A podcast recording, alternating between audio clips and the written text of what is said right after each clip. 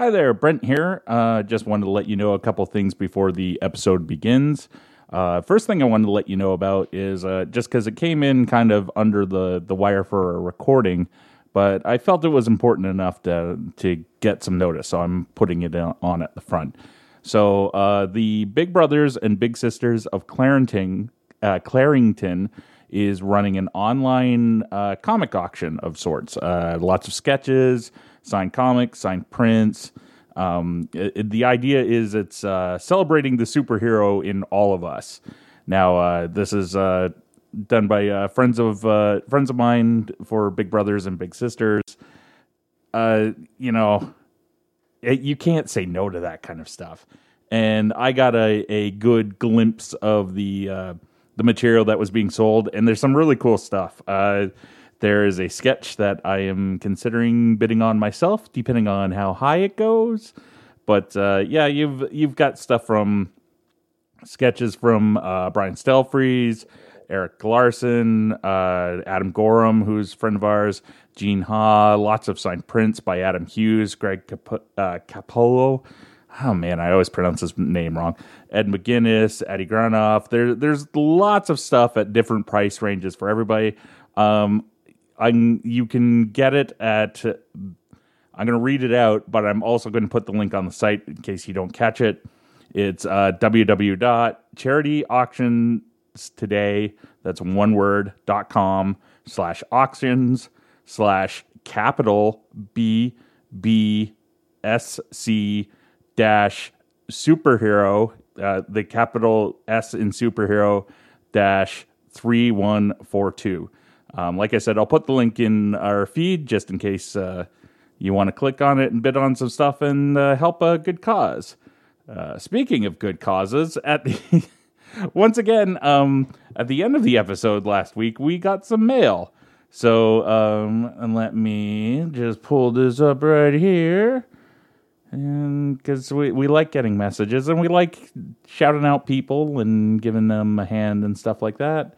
Uh, da, da, da. So this is uh we got this last minute or we saw it last minute for the Gateway FanX. It's a convention being put at uh, uh Cap uh Canadore College and Nipissing and it's uh a fan run convention. It sounds like it's going to be pretty cool. Uh I'm trying to get the photo up so I can get all the details. Um, VIP tickets are ten bucks. That gets you in at ten a.m. Regular admission is five, and it starts at ten thirty. Kids under twelve are free, and runs till five p.m. This is a one-day event at the campus cafeteria at Canadore College slash Nipissing University. Parking is free, and the date is November twelfth, two thousand seventeen. So two thir- or ten thirty to five p.m. Um, worth checking out if you're in that, that area, and we always love to hear about stuff like that. Um, and if you want to check it out, I will uh, post the photo up, or I think somebody may have posted the link up. Go go to the Facebook page and get all the info there. So support the Big Brothers and Big Sisters auction. Link will be on our page. Support this convention at Nipissing. Uh, once again, info will be on our page. And in the meantime, enjoy this episode where we talk about Halloweeny stuff. Ooh, spooky. Set your phasers to sexy.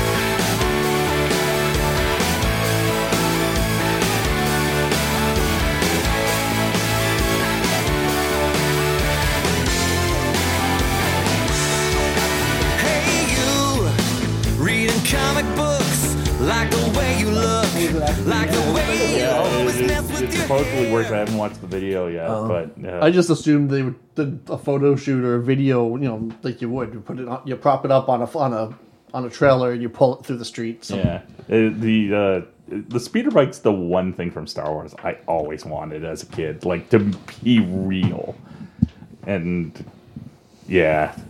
Although uh, tie in with that, have you heard that? I think it's Dubai is starting to train cops to ride on flying drones. What? Oh. No. Petra, what are you doing? I thought it was BS at first, but they are are looking doing? into Are we it. recording it? Yeah, yeah. Okay. What are you doing? Because that's just like that. No good can come of it. See, so now that you mention that, I do remember seeing like maybe a month ago, like an article or a picture of that one drone in that hangar bay where they had a guy ride it like twelve feet off the ground. Yeah. it's shaped like a motorcycle with like a whole bunch of big like fans on it. Um, and it's something about the headline might have been something about police riding drones. I didn't bother to click on it because I'm like, ah, clickbait, blah blah blah. I don't want to read this right Yeah. now. I'm supposed to be working. Yeah. Well, welcome everybody to a new episode of True North Nerds. Yay! And we, Scared Petra. and we actually have uh, all the uh, the OG people here today. We have Jen, Hello. we have Ryan, Hello. and Kevin. Hello. So we will, even though, though this is coming out after Halloween, we're recording it on Halloween. So Trick-or-treating. you're going to hear interruptions of our doorbell going. I'm going to be running else. back and forth to the door and maybe gone for a while to help with the trick or treating. Yeah. So And then she will ooh and ah over cute costumes. Yeah, and then I'll come back and be like, "You guys just missed the cutest." Insert nerdy thing here. I, uh, I don't know I how many to- trick or treaters you're gonna have on Well, my then ride up the street. I saw a total of three. Well, then there's lots of candy for us. Yay! So win-win. Yeah, we didn't have many last year either. No. And we were talking to uh, our friend Other Ed the, the other night. Uh, not Snowhawk cosplay, a different Ed. Other Ed. Other we just Ed. call him Other Ed. We call him Other Ed. I'm sure he appreciates it greatly.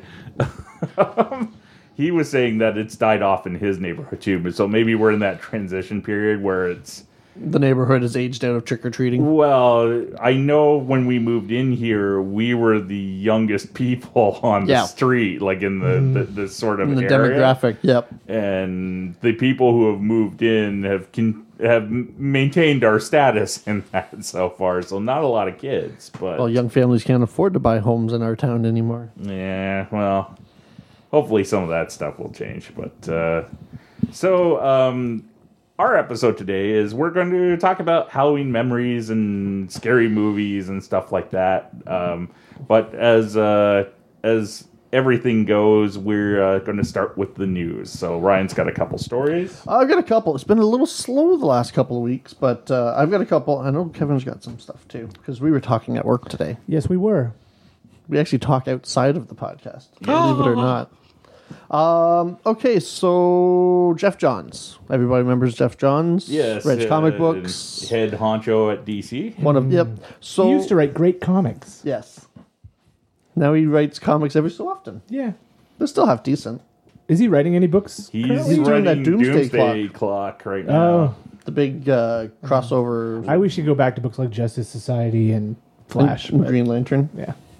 Anyway, so I don't think we'll be seeing him doing that anytime soon. Right. Because rumor has it that he's, you know, he's already in charge of a lot of the comic, uh, the TV side, and, the, and doing some movie stuff.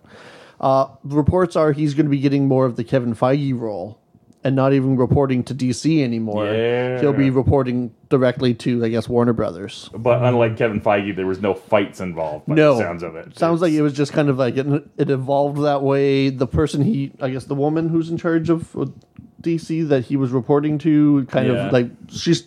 It's all came from tweets that she put out where she was. uh she gonna was be sort of sad him. to yeah see him go. So Um, there hasn't been any move. official announcement. I don't It, think. Yeah. I think. Uh, I think if Johns puts as much uh, into movies as he did into creating the DC Comics universe, it's a good thing. And the DCEU definitely needs a guiding hand like a Kevin Feige to oversee things and say yes to this and no to that. And I wonder if that was his divided attentions were starting to because he is working on the movie side, but may, Yeah. maybe this is like okay, we need you to focus on this stuff. And Yeah.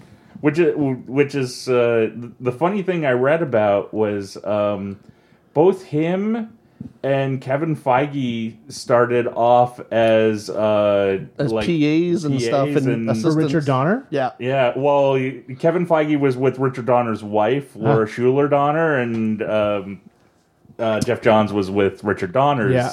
It, and so naturally, there's But a they were both. crossover. I think they're, no, they're both friends. Yeah, They drove to Comic Con a few times yeah, like they together. carpooled together. um, there, and I think that they were both working for the you know for the respective husband and wife on Superman. Uh, 'Cause I know Johns was working for shoot uh, for uh, for Richard Donner during Superman. Yeah, but uh, Which Superman? He's way too young. Superman. the uh, Yeah, he was. He, He would have been out- like nine no, years no, no, old no, when no, Superman No, I'm came sure out. that I read that. No, Are you no, sure? no. They Geoff Johns and him wrote a, a Superman comic. Yeah, No, he got that. Richard Donner to write Superman Yeah, yeah. comics. And okay, well, then I thought he was I think worked on- Donner was a producer on um, uh, what- Okay. Superman Returns. Because I think I think Geoff Johns is my age. Yeah, Well, what movies did he work for him on then? Uh, Conspiracy Theory was the first one, the the Mel Gibson, Julia Roberts one. That's a great forgotten movie. Yeah. That was a lot of fun. I fell asleep watching it in the theater. I saw it on a bad day though. I was I had a busy day, one of those things. I just felt Yeah. I, I don't fall asleep in the theater often. I actually fell. I slept through that movie. so, um, not a bad idea. Yeah, Um, back on track here. Well, that, that that should be uh, DC's motto from here on out with their movies. Back on track here. Yeah. from what we're hearing, there's they they kind of know what they might be doing, possibly, and It uh, sounds like this that that Flash, uh, you know, Flashpoint movie is really hinging on how Justice League. I does. just saw that online uh, just before I came today. That Yeah. uh, it all depends on how Justice League goes over. Well, I'm- that that's pretty smart. I mean, makes more sense for them to do it that way then. Yeah, But at the same time, you hear rumors of like a Deathstroke movie being Yeah. worked on uh, because they talked to um, we've heard Oh, rumors his- of so many DC characters being turned into Yeah, movies. the, who And I was wonder- it they talked to? It was the guy who directed the Raid and the Raid Two, Yeah. who's he, he- he's like an interesting guy in. I think he's Scottish and or Irish and lives in like Thailand and makes these awesome Taiwanese like action movies and stuff, hmm. or the Philippines or something. but somebody's finally trying to lure him in to do an American movie, and that's what they're going with. Who was the guy that they did the photo shoots with Joe Manglin or like as Deathstroke. as Deathstroke? Yeah. uh, Joe Manganiello. Manganiello? Um, yeah, I can never pronounce his name right. So I wonder if part of the whole continuing of rumors now, because the rumor I read, well, the one I saw, the story was that it was going to be him as Deathstroke, and the, maybe they had already signed him on for this Batman movie that's not going to have him in it anymore And because they a- changed the script. It So it's could kind be of like, like, one of those pay or play deals. Yeah. Where regardless if they make the movie, he gets paid for it or not. Like so maybe it's one of those. He'll be like, okay, well, like, well, we're not going to have him in this one. We'll put him in this other movie Yeah. because villains are good, right? People like, like, what's movies. his face? Uh, the Wayne, Marlon Wayans, who got paid for two Batman movies he was never in. yeah. Yeah. Uh, Deathstroke would be a good villain in a Nightwing movie. Yeah, that'd be cool. I uh, Deathstroke's one of those characters I've never seen the the point of making him a solo Well, he's- anti-hero or Yeah, anything. I don't think he does. He doesn't. We don't need the Deathstroke movie. He's There's a a, villain. Deathstroke comic right now, isn't there? Yeah, and I don't. Other than the the guy who draws it's really good, Tyler Kirkham. I, I have no interest in it, and I I never have. I like Deathstroke as an antagonist for the Titans. Titans, yeah. And they're using Deathstroke again on Arrow, are they not? Uh, I don't watch Arrow, so you would be Was it no not? better That's than me. the I same think I'd Deathstroke that. was in the first season. Yeah. You know, that was uh, the guy I- from uh, what's that? What's that show? And what else? um, Manu Bennett. That's Is that him? name. Yeah. So because they brought him back again in this, and he's been he's going to be in a few episodes this season. But so it's like they've got other villains. I don't know why they needed to even think about using that villain in the Batman movie in that first script. Yeah. It's like Well, I, I think that comes out of Affleck, by the sounds of it. Affleck wanted to use it, and quite frankly, Affleck's a good screenwriter and a good director. So Yeah. I, I that's one of those scripts I want to see after the movie comes out is his version of what Batman was going to be. Right. And And as of right now, we don't even know if there's going to be a Batman movie. yeah. Well, yeah. Who knows? Yay, trick or treat! treat. First trick or treater. that's one. Uh, uh, uh, uh, So uh, next story, Ryan. Uh, next story was uh, we've got more more DC movie news. We've got a casting. They have cast Shazam, Oh yeah. and it's going to be Zachary Levy. Le- I- Levy, Levi, Levi. Levi. Yeah. Levi. I like it. Uh, Oh, I like him. He's got to bulk up a bit, but the thing is, is I always picture Shazam is really barrel chested, like even more so Oh, than yeah. Superman ever was. Well, that's usually how he's classically, drawn. You never even saw his eyes. He was just all eyebrow. right? Yeah, and, that's very and true. chiseled chin. Uh, but I think I think what I like about this casting is that Zach Levi uh, can do childlike. And when you stop and think about it, Captain Marvel, I hope they call him Captain Marvel in the movie, which I doubt they will. But uh, Captain Marvel is um, is an eight year old boy in the body of a thirty five year old man Yeah.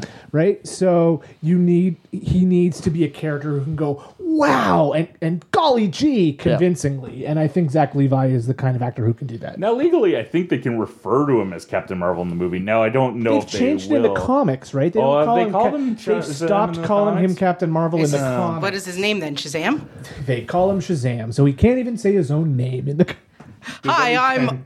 Uh, Shazam. It used to be Captain Marvel Jr. was the only character who could never say his own name because his magic word was Captain Marvel, so he could never say his own name. so our first trick or treater of the night was an adorable little girl dressed up like Harley Quinn with a big poofy tutu. Oh, Perfect Very timing for our cute. DC segment. Yeah. Although it's funny, I was talking with my my editor at work today, and I did a, like a, a Halloween piece for work, and I'm like, I really want to slip in like the the Halloween costume drinking game of like every time you see a Wonder Woman, take a shot. Every time you see a Harley Quinn, take a shot. Rick and Morty, take a shot. it's because those are those are the main the big ones this year, I think. Yeah, especially Rick and Morty because they're so easy to do. Well, my boss came into work as a, as uh, Rick. Ah, He was going to have was the that blue- who that character was? Well, that's he was a mix of Sans from some video game. It's this, which I is thought the, he was the big some head kind was. of generic ghost. But uh, he had the lab coat and everything else, and he was because he was going to do the blue hair, you know, do the hair and stuff. But he, the wig he got couldn't. Uh, He made this awesome paper mache head mask. yeah was- for the character Sans from this like kid's video game. That is, it's Yeah. for his kid because that's what his kid's going to be dressed as tonight, and so he just kind of took it. it looked really cool. Yes, But back to the Shazam movie, I I want to see this movie be just goofy fun. Oh yeah, Right? It's I got to be different than everything else they put out. I want the bad guy to be Mr. Mind, the tiny little worm that controls people's brains. DC doesn't really do fun. I want them to. They they can't. If they try to make a grim and gritty Shazam movie, then I may never go to another DC. Yeah, because ultimately it's a child that becomes Superman is like the basic premise of it. But he's still a, a kid with all those powers and yeah, Yeah. it's magical. Yeah, and- but DC doesn't do As, fun. as as grim and gritty as it, it shouldn't get any more serious than Big, the Yeah. Tom Hanks movie. Yeah. Like you're, Mm, I, I don't think that's what it, I think it's going to probably be about the level of Suicide Squad. I think that's as, Oh. I think that's as fun as they can get. yeah. Well, let's hope not. Captain Marvel's villains are are just bizarre. Uh, Well, there's Mr. Mind. There's Doctor Sivana, Yeah. the Monster Society of Evil. Yeah. Uh, you know, Black Adam There's Black to be Adam. played by The Rock. Yeah, yeah, but I we want- don't know if he's in that movie or Well, not. But exa- but I want to see. Jen was now I saying- want to see The Rock as Black Adam Yeah. Well, versus. There's a Jen was saying that Yeah. he's I have him on my Instagram because, I, of course, and uh, he met Stan Lee, and it was a picture of him and Stan Lee, and, and he signed it, "Your Black Adam." Hmm. So Well, he is signed on to be Black Adam. It's Yeah. whether or not He's in- he's going to I be in hope this so. movie. 'cause I- they're I supposed think- I- well, I when think they he start still to film, wants he's to supposed be. to be filming something Well, else. that, and- they were talking about doing a solo movie uh, with Black Adam as like an anti-hero, and I'm like, So is Black Adam the like no. evil Shazam? Basically the Yes. same thing, only he was um so the wizard that gave captain marvel his powers is very old and black adam was given the power of shazam in ancient egypt so he's thousands of years old and uh, comes uh, uh, the the letters in his shazam stand for all egyptian gods so it's all oh, it's whole- Shazam stands for something. yeah, wisdom of Solomon, strength of Hercules, stamina of Atlas, power of Zeus, the heroism of Achilles, and the wisdom of. S- Oh, I said wisdom. M is for Mercury, speed of Mercury. Oh, hey, I'm impressed. There you go. Shazam. So what? So Black Adam also says Shazam. Yeah, but for um, But Egyptian Shaz- gods, Egyptian gods that I can't think of. Seth, Horus, Yeah, Anubis. I don't think there's any Egyptian gods that start with Zed. yeah. Um, and even Mary Marvel's Shazam is all goddesses. I didn't know there was a female Shazam. Yeah, Yeah. yeah. And the Z in that stands for She's, Zephyr. she's a character they've kind of ruined in the last couple of years. Well, I don't think she exists right now. Well, yeah, right now she doesn't exist, but they they did a number on her for a while. There's a whole team of Marvels. I gotta look this up now because I don't honestly think that there's an Egyptian god. I don't think the ancient Egyptians had the letter Z. well, well, it it's was also comics. written in. I know it's comics, like, but now I'm just curious 40s. on what. The- the Cap- cultural appropriation was uh, done and not done with like any finesse. and the at Captain all. Marvel Shazam, they mix they mix biblical characters with Greek with ancient and Greek, Roman yeah, gods. I know. so And then, well, Black Adam, you know, okay, so now quite often he's portrayed, you know, he's, there's been times when he's been a hero and part of the, you know, Justice Society.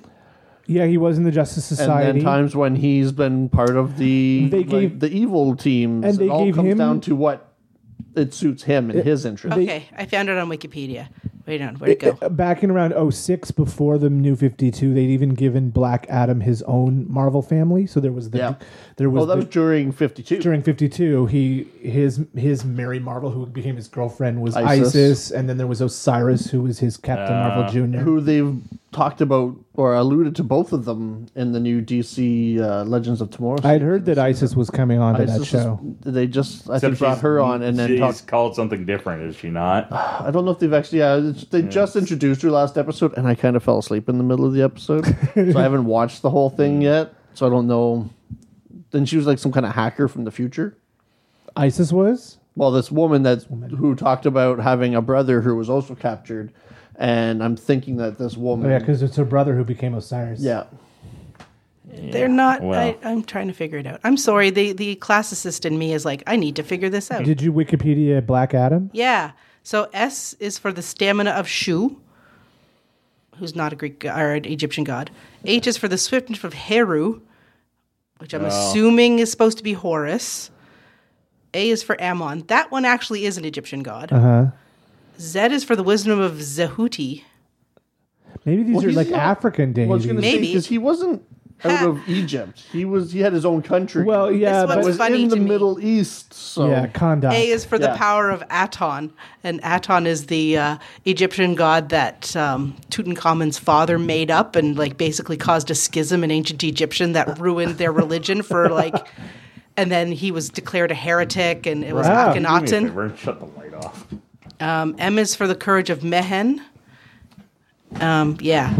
So Yeah. I'm sorry, that's the classicist in me. Yeah. It's one of the reasons I really like comics so much is because it ties in with a lot of uh, classical mythology and stuff like that. But as Brent can attest, it drives me nuts when they get it wrong because I don't see the point. Like, why? You don't need to get it wrong when it weren't- works when you it's weren't right. too upset with Wonder Woman, though, were you? The No, actually, she I- can't make it through the comics. No, though. I can't. I don't like the comics, but the film actually, I thought that they did a good job with it because, and you're okay with Thor?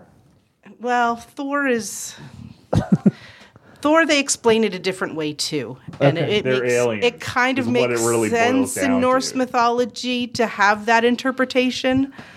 Um, I don't know if you want me to go into it, but yeah, We we should do a whole podcast on this someday. sure. Jen explains how everything's Jen wrong. explains comic book mythology. Jen explains comic book mythology in relation to real mythology. Yeah. So if you have any questions about mythology in comic books and how it relates to actual mythology, myths, legends, gods, let us know. Drop us a line on Facebook or Twitter. Uh, is that all you got, Reiner? That's all I got. Yeah, like I said, Um, it was quiet for me. I, I just thought I would mention a couple things as well that um, some of our American friends may have noticed. One thing, uh, how uh, our country was kind of closed down for a couple days there due to the, the death of a singer of a rock band that is loved in this country. His name was Gord Downie, and it's. I was never a fan of the band. I'm, I'm I will never lie. I am. You can. You The can, band is the Tragically Hip. yeah, the tragically hip. Uh, but there is a lot of Canadians who really, really liked him, and I will respect the crap out of them because they they did very well in Canada. Like they made a really good living here, which is hard to do in the music industry for especially for as long as they did. Yeah. it's like them, Anne Murray, and Ronnie Hawkins, and Ronnie Hawkins isn't even Canadian. He just moved here, and never left. um, but like the fact that he he like when he found out he had a brain tumor and decided, okay, I'm going to make some art. I'm going to spend as much time my, as I can with my family, and I'm going to try and raise some money for some good causes. That's like, Raise some awareness. and- yeah, it's for native causes and Yep. it, like.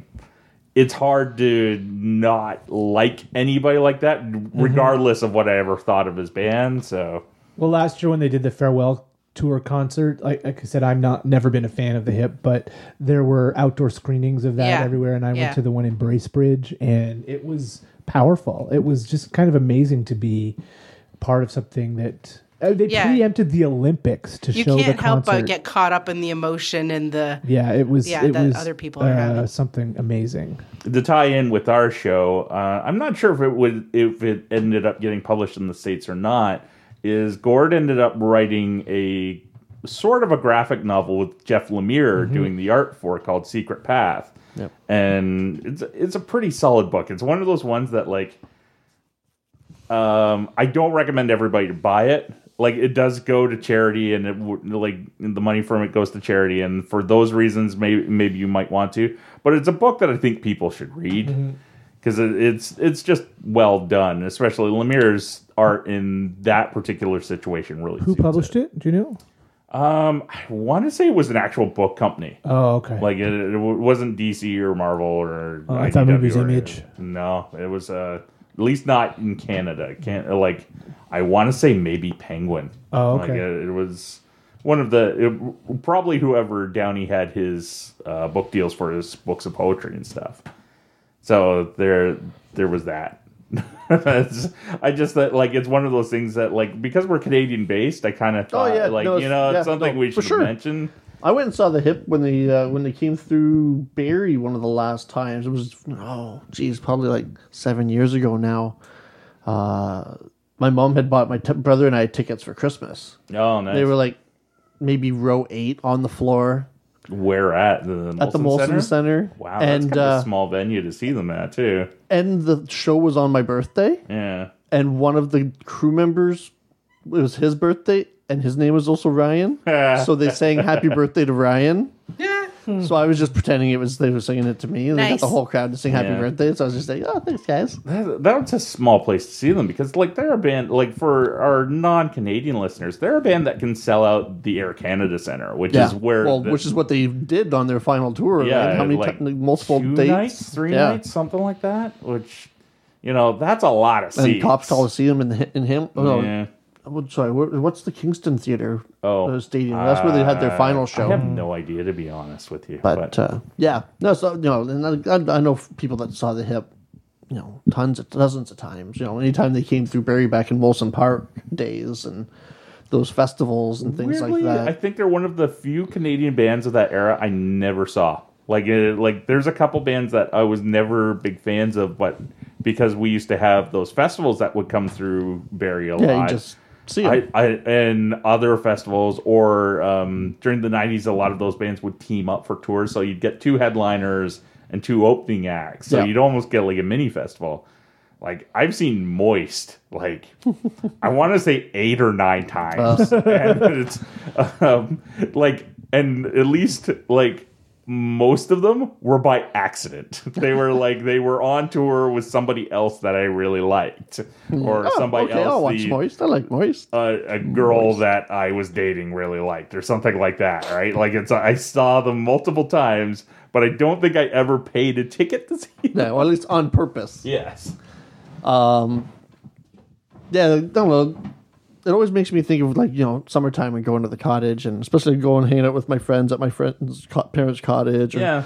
It'd be one of those like you'd put that CD in as you're going, you know, driving through Awenda Park or something like that, and mm-hmm. heading out to go for a weekend of drinking, and or you know, it's a lot of people would learn those songs to be able to play around the campfire, right? So you always heard the music. In the Yeah, summertime. that's true. I think every musician I know knows at least two or three hip songs. Yeah. Uh, Kevin, you had news about Star Trek. Uh, yeah, let's do Star Trek first, and I've got a little Doctor Who stuff too. So, Star Okay. Trek uh, Discovery, I'm very excited to say, has been uh, renewed for a second season. Um, the interesting thing is because it's on streaming in every country except Canada, Mm-hmm. uh, we have no idea how many people are actually watching Star Yeah. Trek Discovery. But I can tell you that in Canada, Star Trek Discovery uh, last week was the number 15 show. Uh, 1.3 million people watched it. That's that's pretty good. Yeah, it's the only program on a non-broadcast network that made the top 30 um, shows in Canada. and it's probably one of the few that's not a reality television show. Uh, well, uh, I thought uh, uh, because I've got the this ratings up here, I might. I be bet you NCIS is on that list. The number one show in Canada airs Monday nights at eight o'clock. Uh, what would that be? Supergirl? That would be The Big Bang Theory. That's what I was Yep. going to guess. the Big Bang Theory. The top five in Canada. That's moving to Thursdays. Yeah. I think the top next five shows in Canada are uh, Bull, NCIS, Survivor, The Good Doctor, and The Big Bang Theory. Those are all on CBS, aren't they? Is the Good Doctor on CBS? I believe so. Yes. wow. So Yes. apparently Canadians like CBS Um, programming. the number one a lot of old Canadian people watching show cable in Canada. is, of course, Hockey Night in Canada. yeah. that Uh, makes the sense. only other Canadian show that's on the list is Murdoch Mysteries. Uh, but there are a few uh, geek shows on the list. Um, so Star Trek Discovery is the number 15 show. 1.3 million people watch that. Um, MacGyver is number 20. Again, old people watching cable. the Gifted. That's the new the new MacGyver. MacGyver. Oh, the new Mac- there's a new Yeah. MacGyver. this is Oh, the second season for the new MacGyver. yeah. I kind of thought it had got canceled until you Yeah, mentioned no. it. Uh, the Gifted is number 22. I'm That's the enjoying X-Men that show. Yeah. Uh, the Flash is number 28. And Lucifer uh, is rounds out the top 30. Jeez. I'm surprised to hear that many people are watching Lucifer. I kind of want to watch Well- it. Mo- it's not who you think. My mom and my sister watched Lucifer. I think it's, Not Oh, who it- you think. it's like a procedural, right? It's Oh, no, like for sure. The Like, devil unless- solves crime. if you didn't know that it's based up from on a comic book, And it's loosely based yeah, on a other than uh, yeah, the name, like then you wouldn't know. So uh, the other oh, uh, Wisdom of the Crowd is the other new show about. I watched a few episodes, the first couple episodes of that. Wasn't bad. I would go back eventually and watch more episodes What of that. is it? Wisdom of the Crowd. It's about a guy who crowdsources the solution. He makes to a, like crimes. a computer program Ah. that anyone can, you know, you can put it at the app on your phone and then they'll post because he's trying to find more information about his daughter's murder. That's an interesting concept. well, and and- I don't say that much about TV shows anymore. No, Yeah. So, uh, tho- they- those they- are your yeah. ratings, but the the good news is that Star Trek Discovery is doing really well. Yay, we've seen so- two episodes. Uh, yeah, yeah, we'll have to get you caught up soon because it's so good. yeah, they, Yeah. They, they did a time loop episode. This week's episode was the Star Trekiest of the um, Yeah. of the episodes so far. It was a time loop featuring Harry Mudd blowing up the Discovery over and over and over again. It was really good. And you had some Doctor Who news? too? Yeah, so um, they did release a cast photo of the new uh, companions.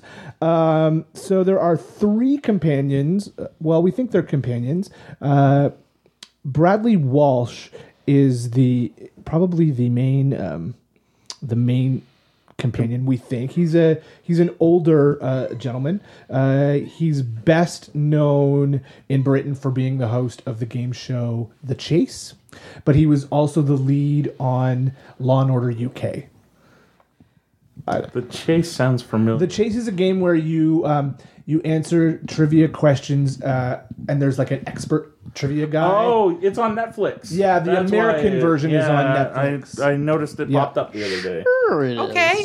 Yeah. Uh, the other the other new companions are played by uh, Tosin Cole and Mandeep Gill. Uh, they're both from the British soap opera Hollyoaks. Uh, Huh. That's weird that they, they're both from it. yeah. Uh, but uh, Cole uh, w- played um, uh, X-wing X-wing pilot Lieutenant Bastian in The Force Awakens. So Of course was- they did. Because you know why? Every British actor got at least one small piece of Force Awakens. Yeah, why not, right? Uh, and Get his a piece of character's that name Lucas is, Disney pie. his character's name is Ryan. Woo!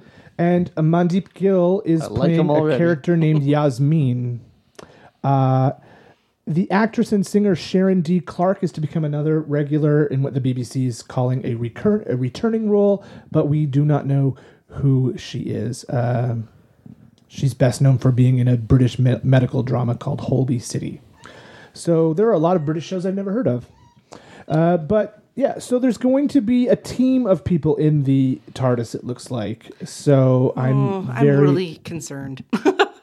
excited. I about don't know. that. I'm sorry. It I'm might not even be a team are- for very long. Why are you it could concerned? be. Like I don't know. out. I, I'm I'm a traditionalist. I'm fine with the doctor being a woman. Uh-huh. That's fine.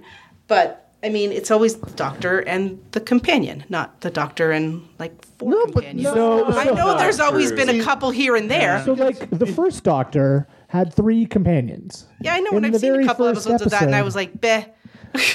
Eccleston and uh, what's his name? Um, Eccleston Shannon had Rose had a couple and of John and John. Um, Yeah, but the John Mickey and John Barrowman and and they they came and and, Mickey- went. They came and and, went. They And weren't maybe these- consistently, and maybe, they will too. will yeah, too, that's what the I'm saying. the, I'm reserving the, my the, judgment singer till is a I see it. recurring role, not a Yeah. permanent. And So, uh, I think it's going to be very different.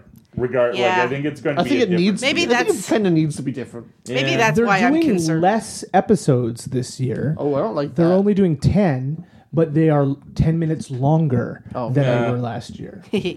So they're playing with the format a little bit. yeah. Um, but I'm excited to see what Jodie Whittaker can do and uh, Yeah. where the sh- I can't wait for the Christmas special. No, I'm, The I'm just one- excited for the Christmas special. The one good thing that I appreciate as a writer about that show is they have the automatic escape route. Oh yeah. Is if she's not working out, they can get rid of her really easily. they have And- never done that though. No, No. but it's there, and that's Well, like they just did the contract dispute. Well, was it more of a contract dispute, or Eccleston was kind of just like, "I'm going to America to be a movie star." I- I now." think he- said there. he wanted- There's different versions Yeah. of that story. It depends on who you talk to and which one you believe. Because they haven't out. brought him back for anything. He he was approached apparently and he said no. well, that's what I'm he was saying. approached. so for, it's he was like, supposed to be the war doctor. yeah. and he turned it down. Now it goes from there's stories about pay disputes. There's stories about he has said on more than one occasion he didn't like how the cat the rest of the cast and crew were being treated on the show. And uh, there, like there's so many stories, it's hard to tell. Like maybe they're all true, maybe a couple of them are. Yeah. And e- either way, like the way I kind of look at it is if they had really wanted him to be the war doctor, he would have been. Mm-hmm. You know, the, the, the- Well, that's what makes me They wonder, made is a little yeah. bit of an effort, but they didn't. They kind of were happy to see it. him leave as much as he was happy Yeah. to leave. Yeah, Maybe like it's, I think my apprehension is that it's a lot of change all at once, and I really liked the way it was plugging along before. I loved So- Bill. Bill was awesome. I'm kind of surprised she's not a connecting tissue for the. Every time there's a new showrunner though, the show the, the show cleans house. yeah, but Yeah. it doesn't have to. It doesn't But- have to, but it does. Yeah, But you know, he totally like we just had this whole kind of yeah, like a cleaning house and rebooting and everything when we went from David Tennant to Matt Smith. Mm. And that worked out fine in the end because I loved Matt Smith's run. yeah. Like I said, I'm I'm really hoping I'm pleasantly surprised. It's not like I'm gonna say I'm not watching this. It's Oh different. no, we're, but all, I'm, we're all I'm- gonna watch it, whether it, course. even if it's just a big flaming pile of poo. We're gonna watch it just to be like, how bad is this gonna get? But like I've, I've like I said, I've enjoyed the format and how it's been chugging along since Yeah. Eccleston, and and I'm worried that the change is going to be too drastic. They they are showing the Christmas special in Theaters. Canadian theaters. Yeah. Sweet. It doesn't uh, it doesn't air uh, a play though until the 27th.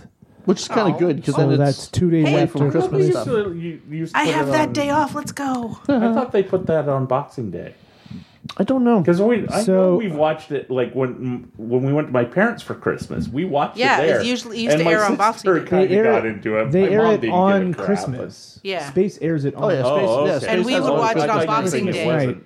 Yeah. we watched it on Boxing Day because we were too busy. So it'll be on TV on Christmas night and it will Yeah, show usually in like theaters. Boxing Day morning. Unfortunately, I can't go because I have to work on Wednesday, December 27th at 12:30 in the afternoon. Uh, Which job's that? Aren't we open? I think I have to go to work. Oh, sorry. That's yeah. I I booked those days off. yeah. I Brian's have like, to go to I'm work not going. on I've got taste- Wednesday, uh, And if it December makes you the feel any better, I'll be in my office on. So- uh, So Ryan, you and I can go. We got the days off, the day off. If I'm if I'm back in Barrie, sure. So, so that's uh, that's my TV news. Cool. Um, I just wanted to to give a, a shout out to friends of mine to be completely selfish a little bit.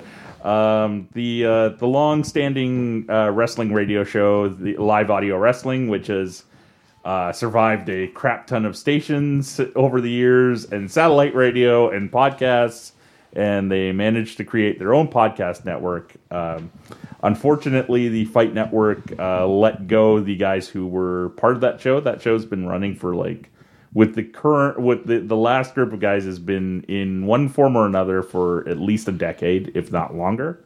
I know Jay's been on it since work at uh, Jason Agnew's been working on it since uh, ninety nine or two thousand because that's how I met him. Was I went in to, to see how things worked there when they were on Mojo.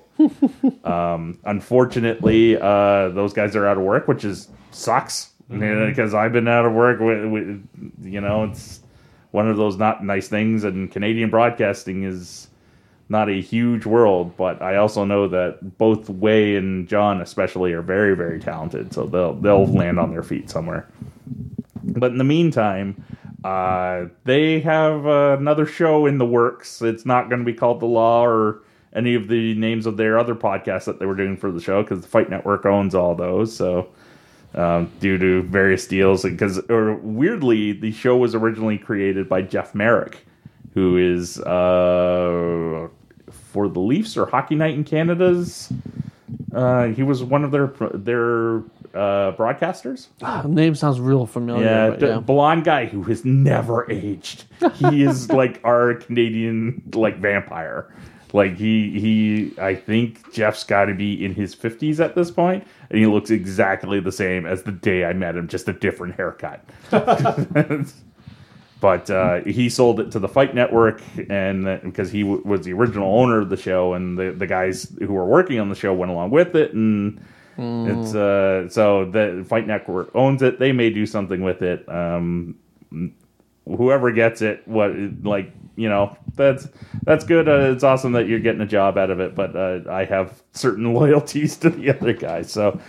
Um, so yeah, so check out. Uh, I'm going to put the link to the the episode of the the first episode of their new show. It's going to be delayed for a little bit uh, past this episode because they're they're going through the same process we did when we started our podcast. Uh, figuring out where to put it, and how it works. Where where are we going to more like post it? where are we going to post it? What service should we use? Stuff like that. So it's it's uh, because they don't they don't have the financial backing of a television network behind them now, so they've actually got to worry about these things. But so I'll put that on, on our page just in case you're curious. And now for the fun stuff. Halloween. Halloween. Spooky. So, does anybody have a favorite Halloween costume that they dressed up as teenager, adult, or as a kid? When I was a kid, I dressed up like a bat. Yeah, A baseball bat? No, a bat bat. So I wore like black pants and a black really like turtleneck. bats. I love bats. And then um, my mom safety pinned fabric under my arm, so it was like bat wings, and I wore Oh, cat nice. ears. But you know that was back in when it was snowed on Halloween all the time. Yeah. Mm-hmm. So I think I had to wear a snowsuit over top of it, so I just looked like a cat in a snowsuit. Apparently it snowed today. I, did. I didn't see No, it, so it Oh, didn't, I saw as it. far as I'm concerned, it didn't happen. I should get some new tires. It did. Mine are in the Brent's garage. I'm a little older than you guys, a bit, little bit. Really? So do you guys remember those cheesy Halloween costumes with the, plastic mask and the, on the jumpsuit that came with Yeah. it was like a picture of the character you were you know what? supposed I used to know what they were called. Like the I two think we main saw Like one them. company that made Not them. Ruby. Is are, are those the rubies? No. No, Rubie's makes actually The good decent looking Um, costumes No, now. because they they cut. That's one of those things that come up on those toy hunting shows Yeah. a lot. Uh, Those picture it. Simcoe County, 1978. Nine. I was eight years old, and Star Wars had come out. Nice. And I was C3PO. It's not a bad one for that type of costume. No, so I had the cool gold C3PO mask with a jumpsuit that had a picture of C3PO on the front with the word C3PO across it. So everybody knew You- that you I were was C3PO. I think those went even into like the the mid '80s. Oh, Because I yeah. seem to remember Yeah. seeing them. I'm sure maybe they're still being made now, and I just don't notice. But or I guess they're a little bit more like read- they're actual fabric Yeah. suits now instead of like the, the And plastic people want bag people want costumes that look like what the character is. yeah. Not plastic But- bags with what it is written on it. Here's a little piece of trivia about that company that I gleaned somewhere on the internet. That uh, that company was the first company ever to license a Marvel character. Uh, Spider Man, Yeah. uh, the very first ever Spider Man merchandise was one of those um, cheesy Halloween costumes. with cool. the elec- elastic string mask and the picture of the character on the front. and They've that was arra- part they of the a lawsuit too, like as evidence. Um, I want to say it was part of the Kirby uh, lawsuit of trying to get all the the Kirby characters back Maybe. in the copyright because they also claimed Spider Man at the time, and one of like the original versions of that costume is based on a Kirby sketch Huh. of a Spider Man character, which was not the Spider Man we all know and love. That company been, has been around since the 30s. Yeah. It might have been a podcast I was listening to about licensing, and they uh, they were one of the first companies ever to license pop culture characters, and so it goes back to like Dorothy and the Scarecrow and the Mm. Wizard of Oz. But uh, yeah, so C3PO that was uh, one of my most memorable costumes as a child. Right. Oh, okay. So let's paint the picture here. Back in like, I want to say maybe nineteen early nineties. We'll just say it. I was probably in grade four or 5 Legion of Doom were really popular in the WWF. Oh, the Road Warrior. No, no, they were the Legion of Doom Yeah, like, they- yeah, no, so the the- Legion the- of the- yeah, yeah, yeah. My Road Warrior friend- Hawk, Road Warrior Animal. my friend, uh, his dad had bought us tickets and took like four like ten year old boys down to uh, Maple Leaf Gardens for one of those house shows. Uh, I think the main event was Rowdy Roddy Piper versus uh, Ric Flair. Ooh, okay, I know exactly which era that is. Yeah, then. because it was Flair still, you know, long. No, and the Rockers were still the Rockers. It was just before the you know Shawn Michaels went on his own, and so Okay. uh, the Legion of Doom were wrestling the Natural Disasters, and so sorry, there was only the, the three boys. Sorry, so all three of us bought the foam Legion of Doom shoulder Oh, pads with the spikes, uh, the band the Legion of Doom bandanas. So that Halloween. I painted my face like animal with the whole face paint with the spider and the eyes, you know, and- Yeah. and wore my foam shoulder pads over, over top of my snowsuit because there was lots of snow that year too. And yeah, every house I went to, nobody had any idea what the hell it was. They're just like, But you look cool. cool. Yeah, Well, aren't you a scary monster? yeah. but yeah, so there, that was that was a good one. That was a, a memorable one. wasn't my wasn't my go to costume, but uh, the costume. You know, we all. I'm sure we all have those costumes that you've done that costume multiple times Hmm. over the years. That it's like. I, as a kid, not really. No, but I mean, Uh, so but- you, you did it as a kid. Yeah. You did it in your probably in your twenties if you went to a party. You've probably done it more recently in your thirties. Only as an adult because I bought a witch's hat and a cape, and I just wear that every year. Oh, So I'm the only one that's dressed as a Jedi multiple times for Halloween Well, I, I've done And- Ghostbusters a couple times. and a I- Ghostbuster. I recall being a pirate as a kid, and I went to a. I went to Mickey's Not So Scary Halloween party as an adult, dressed as a pirate. There was a whole group of us went as pirates. It was very fun. when you're in your 30s and you go trick or treating in the Magic Kingdom, is very fun. Oh wow! okay, we'll get back to that. That's awesome. Um, for me, uh, my favorite costume that I can remember as a kid, completely homemade. My dad or my mom made it. Um, I'm sure if either of them actually listened to the show, they would correct me on it. and it was a robot costume. It was made out of cardboard boxes with uh, silver duct tape. Like Oh, nice. The, the duct Yep. tape made it all silver. My dad made a like a controller thing in the front, so he put like bits of I want to say it was bits of an old tape player or something because he I know there was a tape in it because he used like my. um You know those uh, you used to get the the books with records and the books with tapes. Yep. Uh-huh. It was the Raiders. You'll of the know it's time Ark to turn the page when Tinkerbell rings Waves her little bell. Yeah. like this. Yep. The um, we had that one too, the Peter Pan one, All the Disney ones did that. and, and I accidentally sacrificed all the record ones to the vinyl gods one day because I was listening to them outside, and then I went in for lunch, and it was in the middle of the summer. oh no! And those were not made out of the greatest vinyl in the world to begin with. So Melting. Yeah, I, yeah, I melted my sister's copy of the Muppet movie soundtrack album. I took it to school and sat in the bus on the seat with the heater. yeah. So the uh, the arms were made out of the um, uh, dryer ducting, like the, Oh, okay, the plastic big- dryer yeah, yeah, ducting. yep. The advantage, going back to the Canadian Halloween experience, Mm-hmm, the advantage with this costume, jacket, underneath Oh, yeah. because it was a big and bulky enough costume that you could get away with it. Yep. Bad thing about it is like like a stormtrooper, no peripheral vision. I, I, I think I went around with my buddy Gavin, who who upkeeps our our thing that year, and and maybe mm, I, I don't know if we would have been old enough for. I don't remember a parent going with us, but I don't think we were old enough to have a parent go with us. Yeah. And it was also the year uh, I remember that year because it was also the year we discovered the guy down the street worked for Cadbury because he was handing out full size chocolate Oh, yeah. bars. And that was during the period where I, I don't know if it's still this where Coca Cola owned Cadbury Okay. and full cans of pop to go with Oh, yeah. them. Yep. Yep. Yep. Those was the best. you houses. always find the houses that have the full cans of pop and the full size candy. I still it, weirdly like it is etched in my memory. If we, I can show you the house. oh, I can show you the house in my old neighborhood too. There was one year I remember going meeting up with my friend Crystal Peckman and she delivered the paper in our neighborhood and there was this one old house that was way I live in a, in a sort of rural area and there was one old like farmhouse that was way in off the street. She said I promised the, the woman who lived here that I would go to her house so you've got to come with me. Because it was way down this sort of dark driveway. And we get back there and this old woman lives there by herself and mm-hmm. she gave us so much stuff because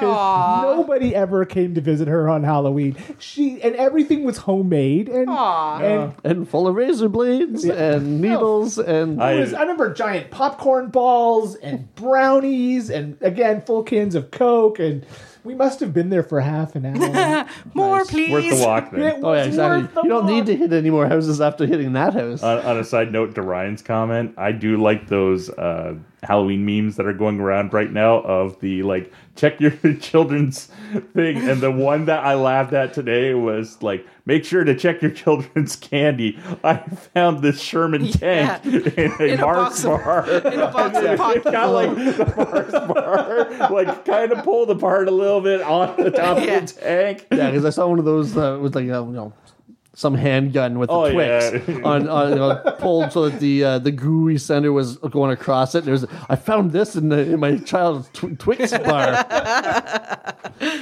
It's a, it, I, I watched the thing on Urban Legends one day, and Oh, yeah. the the razor blade and the the Apple one, at least at the time that I watched it, never actually It's happened. never There's happened. no I'm no reported convinced- cases of it ever. I'm convinced that parents made this up so that they could eat the homemade stuff. Because I remember, I have now I'm thinking about my Halloween memories. I remember we went to a neighbor's house and we knew all our neighbors. I grew up in a suburb. Um, and uh, we got, it was like a, I, I can't remember exactly what it was. It was like a candy apple or a brownie or something like that, homemade. And uh, so they put it in our bags, and you know, we walked to the end of the driveway, and my dad was waiting, and he's like, "What did you get?" And so we showed him, and he's like, "Oh, you can't eat that. That's uh, homemade." And then he was eating it while we were walking to all the other houses. He was just snacking on it. That's My- you say, uh, Dad, why are you eating it? yeah, My he's like, as I just say, not as I do. making sure it's safe. Dad would try to score the Mars bars and Snickers. Like he, he wouldn't steal all of mine, but he'd try and get. Oh, I had to hide it he, from He my would mom. have a tax. He'd have a tax. tax. I, that would be Oh, the best way of dandy tax. describing it. And I love your parents. I had to walk around with you. I get first pick, kid. One I can't tenth. remember if it was my dad or my mom, but one of them really loved the Kraft caramels, Oh. uh, which which yeah. were good back then. I Yeah. think that uh, I don't know if it's me as a kid or if they've gotten worse. I no, you're just admit eating the ones that were made when you were a kid. that could be. They don't taste as good after 30 years. Okay. Um, does anybody have any good Halloween stories or memories, or is that just a part of the costume thing? Or Uh, I've got I've an got interest. one. I've got. I've got one. So this one, uh, probably about. Trying to think how old my friend's kid is because it would have been before she was born. Uh, we'll say like 12, 15 years ago. Uh, I was renting a house with some friends, and it was we just you know was you know, we are gonna have a Halloween party. We had this big house. We decorated the you know the there was like you know a little area when you first walk in the house. We made this giant spider, this huge spider web, and we decorated the house. We kind of, we invited like all everyone we knew, all of our friends, and so I decided I was gonna be uh, like the devil for for Halloween. So I. I put on my my pinstripe suit, had a red tail, had like a, like this like pimp cane, like all kinds of skulls on it. And painted my face red. I know where this is going. Well, heard this apparently, you know, because I was being cheap and I was like, it's just face paint. It was probably dollar store face paint. and who knows where it was made and what was Yeah. in it. Yeah. But uh, I'm, I'm blaming it for my visit to the hospital that night. Oh no! Before people were people were barely showing up. We just we had pizza, we were drinking beer, and we were still getting our costumes on. And uh, one of my friends turns to me and he's like, Ryan, why's your uh, why's your back of your neck so red? I'm like, what are you talking about? And uh, then I kind of found a mirror and I had some hives. I was like, well, what the hell? And then so I went to I was like, well, maybe I should go wash this face paint off and see what's going on. So I went up to the washroom and started washing the face paint off. And when I your face was still and my red. I was still covered in hives. So then I was like, oh, so you know, so we start thinking, what the hell? So I better have a shower, just see if if it's maybe it's not the face paint, maybe I just rub something, have an allergic reaction. You know, so you know, you strip down and go in the shower, and I'm covered in hives. Um, so you know, quick shower, come downstairs in some clean clothes, start talking to my friends to be like, okay, you know, I'm not really feeling so great. Um, it kind of sucks, and then you know to have to change out of my costume. When the world started to be turned into one of the end of a you know a Warner Brothers cartoon, where you get the whole circle like going to black.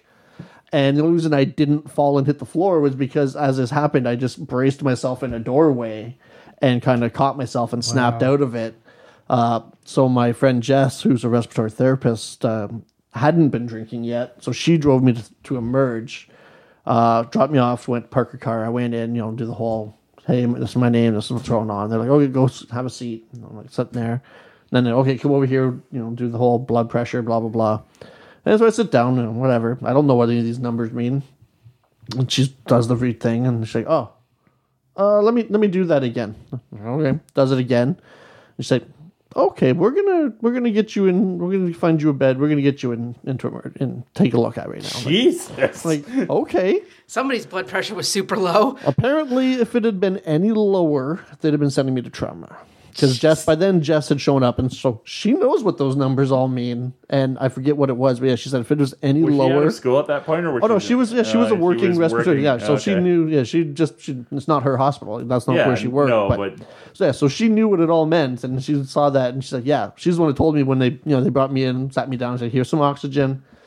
Said here, doctor will be over shortly. I'm like, okay. So she's like, yeah, if it had been any lower, they'd have been sending you to trauma.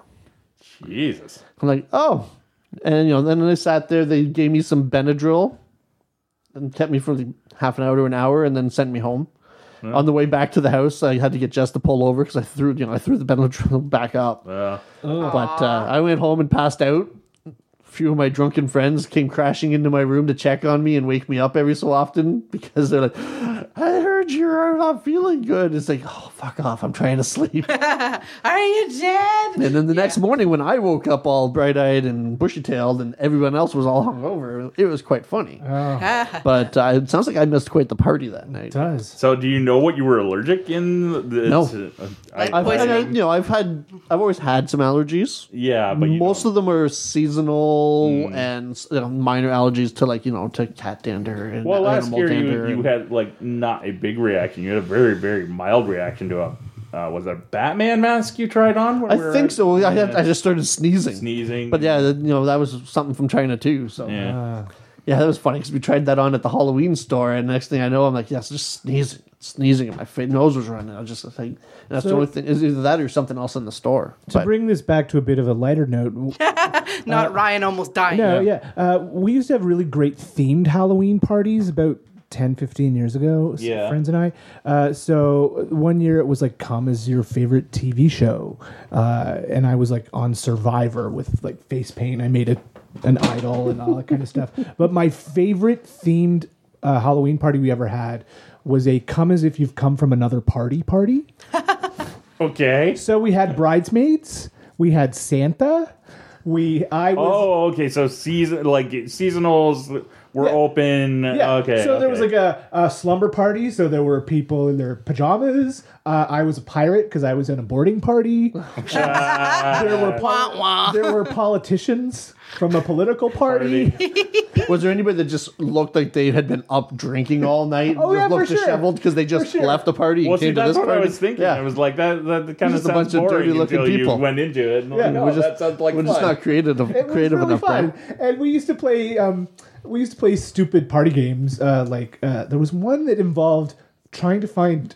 The, they they had tiny little pieces of string all over the house, and you had like five minutes to find as much string as you could and tie it together, and whoever had the longest piece of string at the end won. Jeez. But the other game we used to play all the time was sardines. Have you ever played sardines? No. It's reverse hide and seek. So we would all leave the house, and one person would go and hide. And then, after a count of 10 or 20, you'd all go to the house and try to find the person. When Oh, you okay, find the person, you don't yell that you found them, you hide with them. So you end up with like 20 people hiding in a bathtub. Ah. That does sound like game. fun. It was very fun.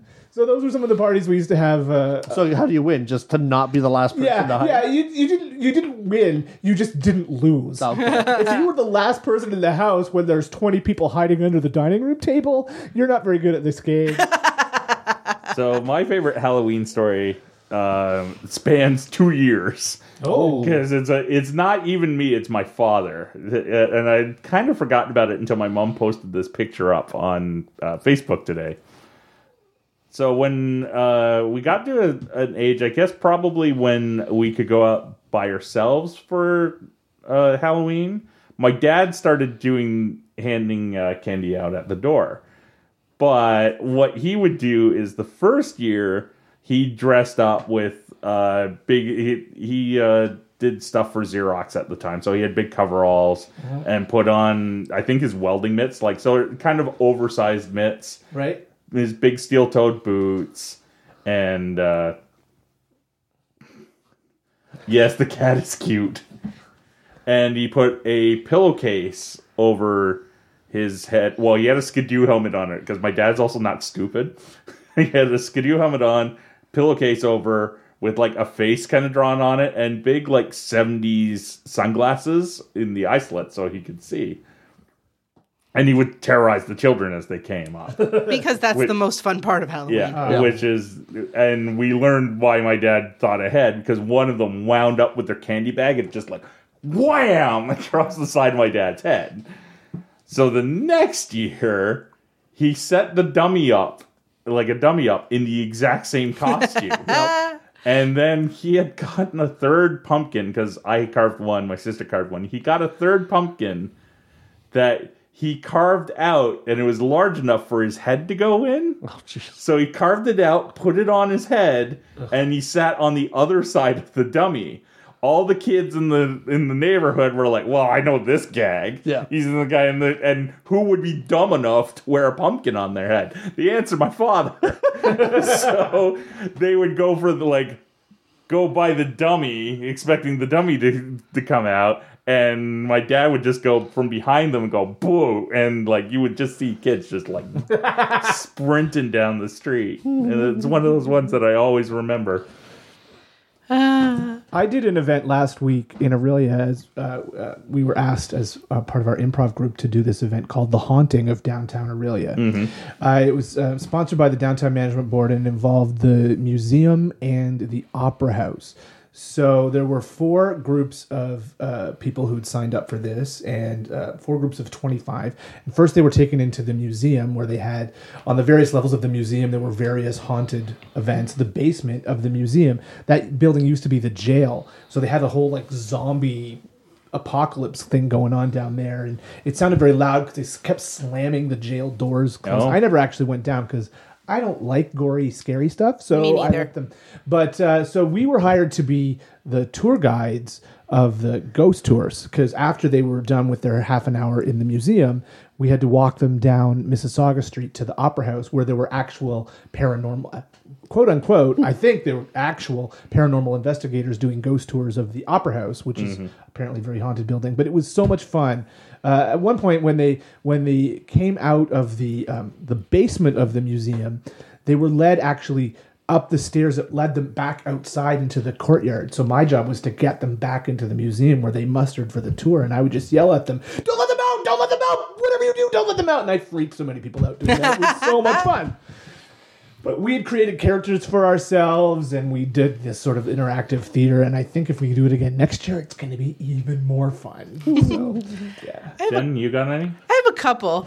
Um, I have one story um, when I was a kid. I'm probably like 12, and I was dressed as a devil, and I had a pitchfork.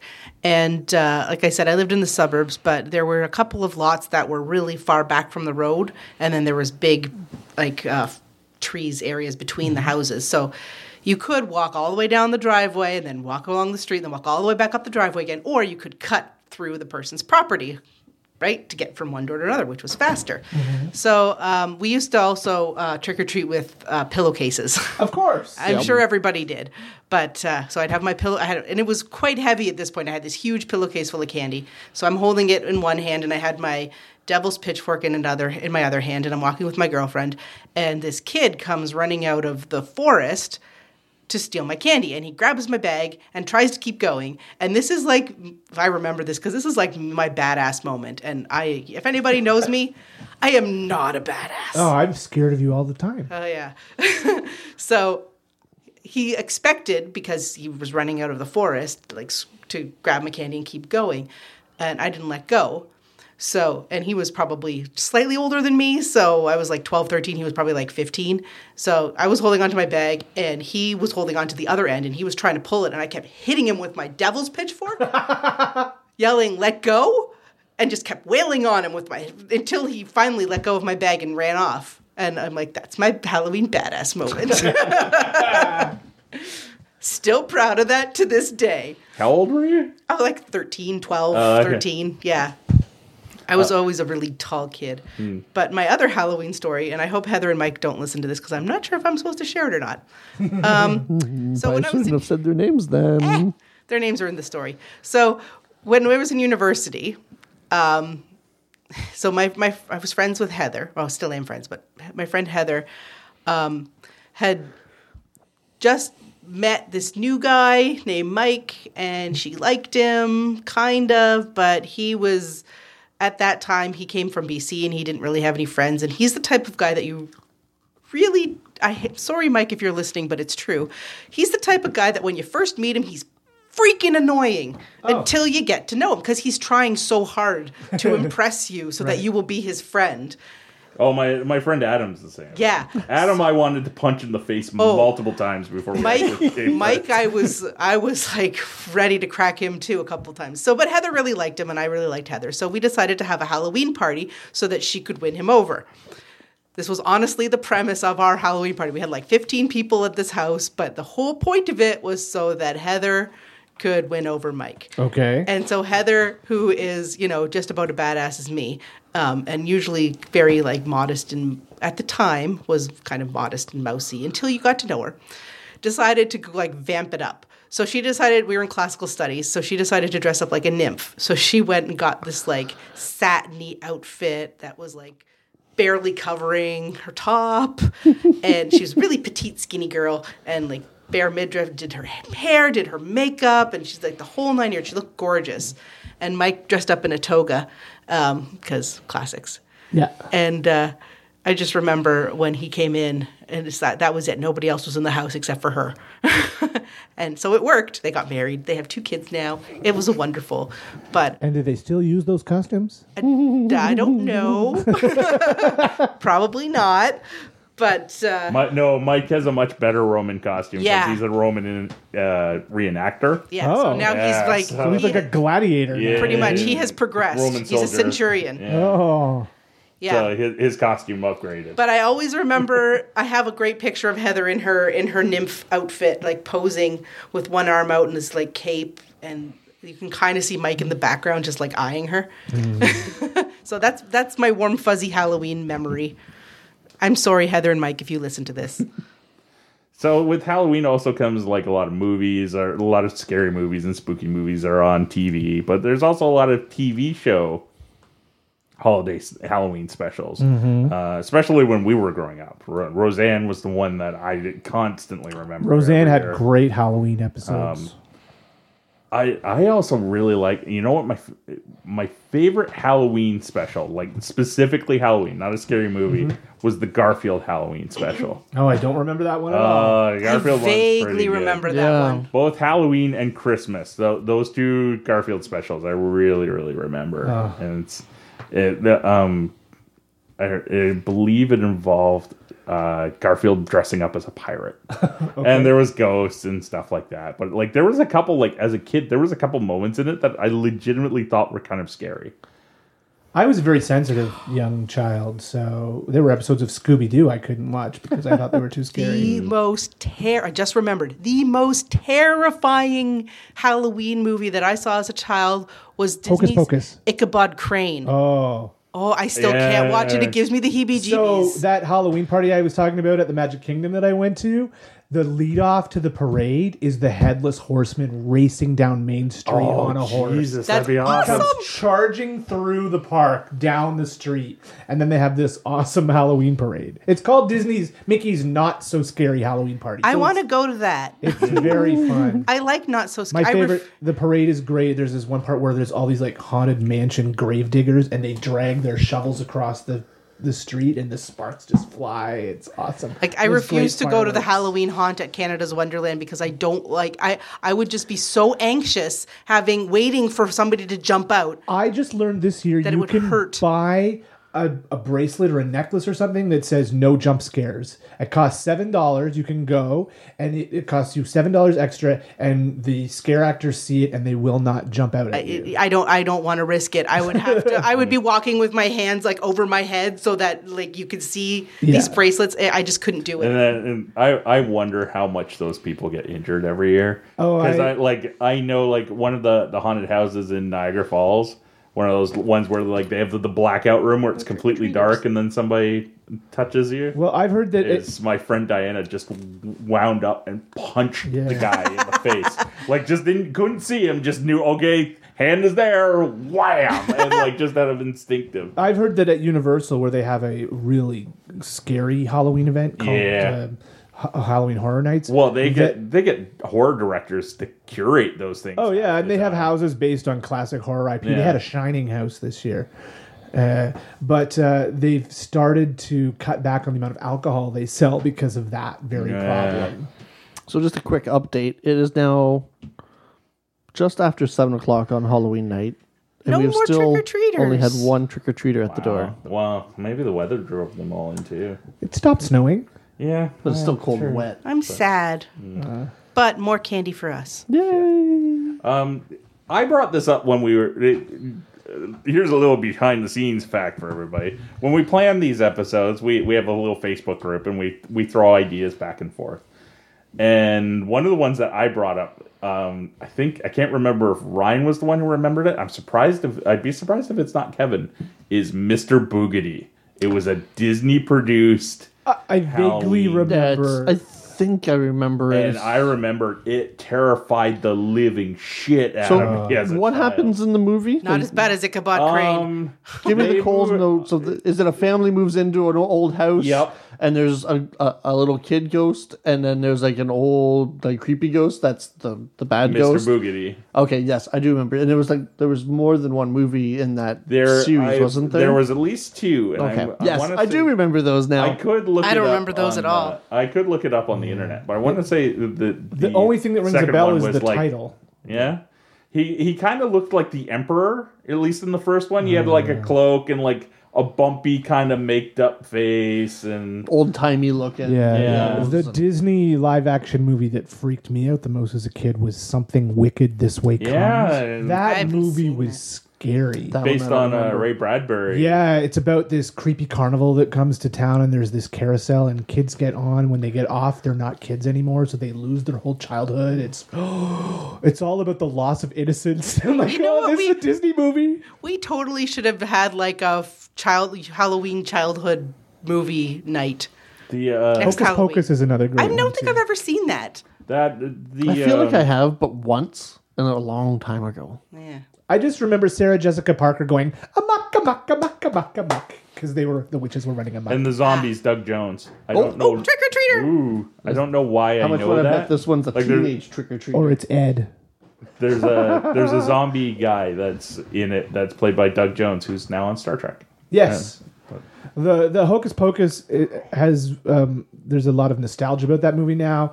In fact, that's the main show at the Mickey's Not So Scary Halloween Yeah. party now. Is they've got cast people to be the Sanderson sisters. I always got that mixed up for years with um the the one with Anjelica Huston. I think it's based on a Roald Dahl book. The Witches, which was also pretty freaky. she turned kids into mice, didn't she? I want to say yes, but it's yeah, and like it's weird. Um, I used to really, really love horror movies, and as I've gotten older, not so much. Maybe it's because the world's still the world's the world's- scary enough. World's scary enough. I've There's never liked couple horror that- movies. There's a couple that still stand out. Um, I and weirdly, like I also started watching the Exorcist TV show Oh, and it's fairly good what I've been watching of it. But it's one of those ones that I like. I do have to do kind of a palate cleanser with. Well, no, I love this time of year because it never fails. You can almost always find Ghostbusters Busters, on. yeah. it's like almost uh, either if it's not on the weekend and like every other day, there's a different channel that's got it on. Sometimes it's one and two back to back. and Yeah. that's the movie that I can. If I find it on TV and there's nothing on, So, I'll turn that on and watch I, it. I've explained this to Brent a couple of times, but in my mind, Ghostbusters 2 is two movies. okay. So it's just like bits and pieces of each movie. So because there's the good part of Ghostbusters 2 and there's the stupid part of Ghostbusters 2, which is Ghostbusters 3 in my mind. Ah, So Ghostbusters 2 in my mind is just the painting guy and the plot that the painting and then Ghostbusters 3 2.5. in my mind is the stupid dancing ooze. so I've separated it subconsciously into two movies. I should give that give that a watch because I haven't watched it since I like in I- years. yeah, I love the painting and the, the possessed guy. the Titanic joke. and the That's my favorite part of the movie. Better The late than is so stupid. I, I like the funny, spooky movies better than the scary, gory movies. Yeah, me too. So I love like Beetlejuice.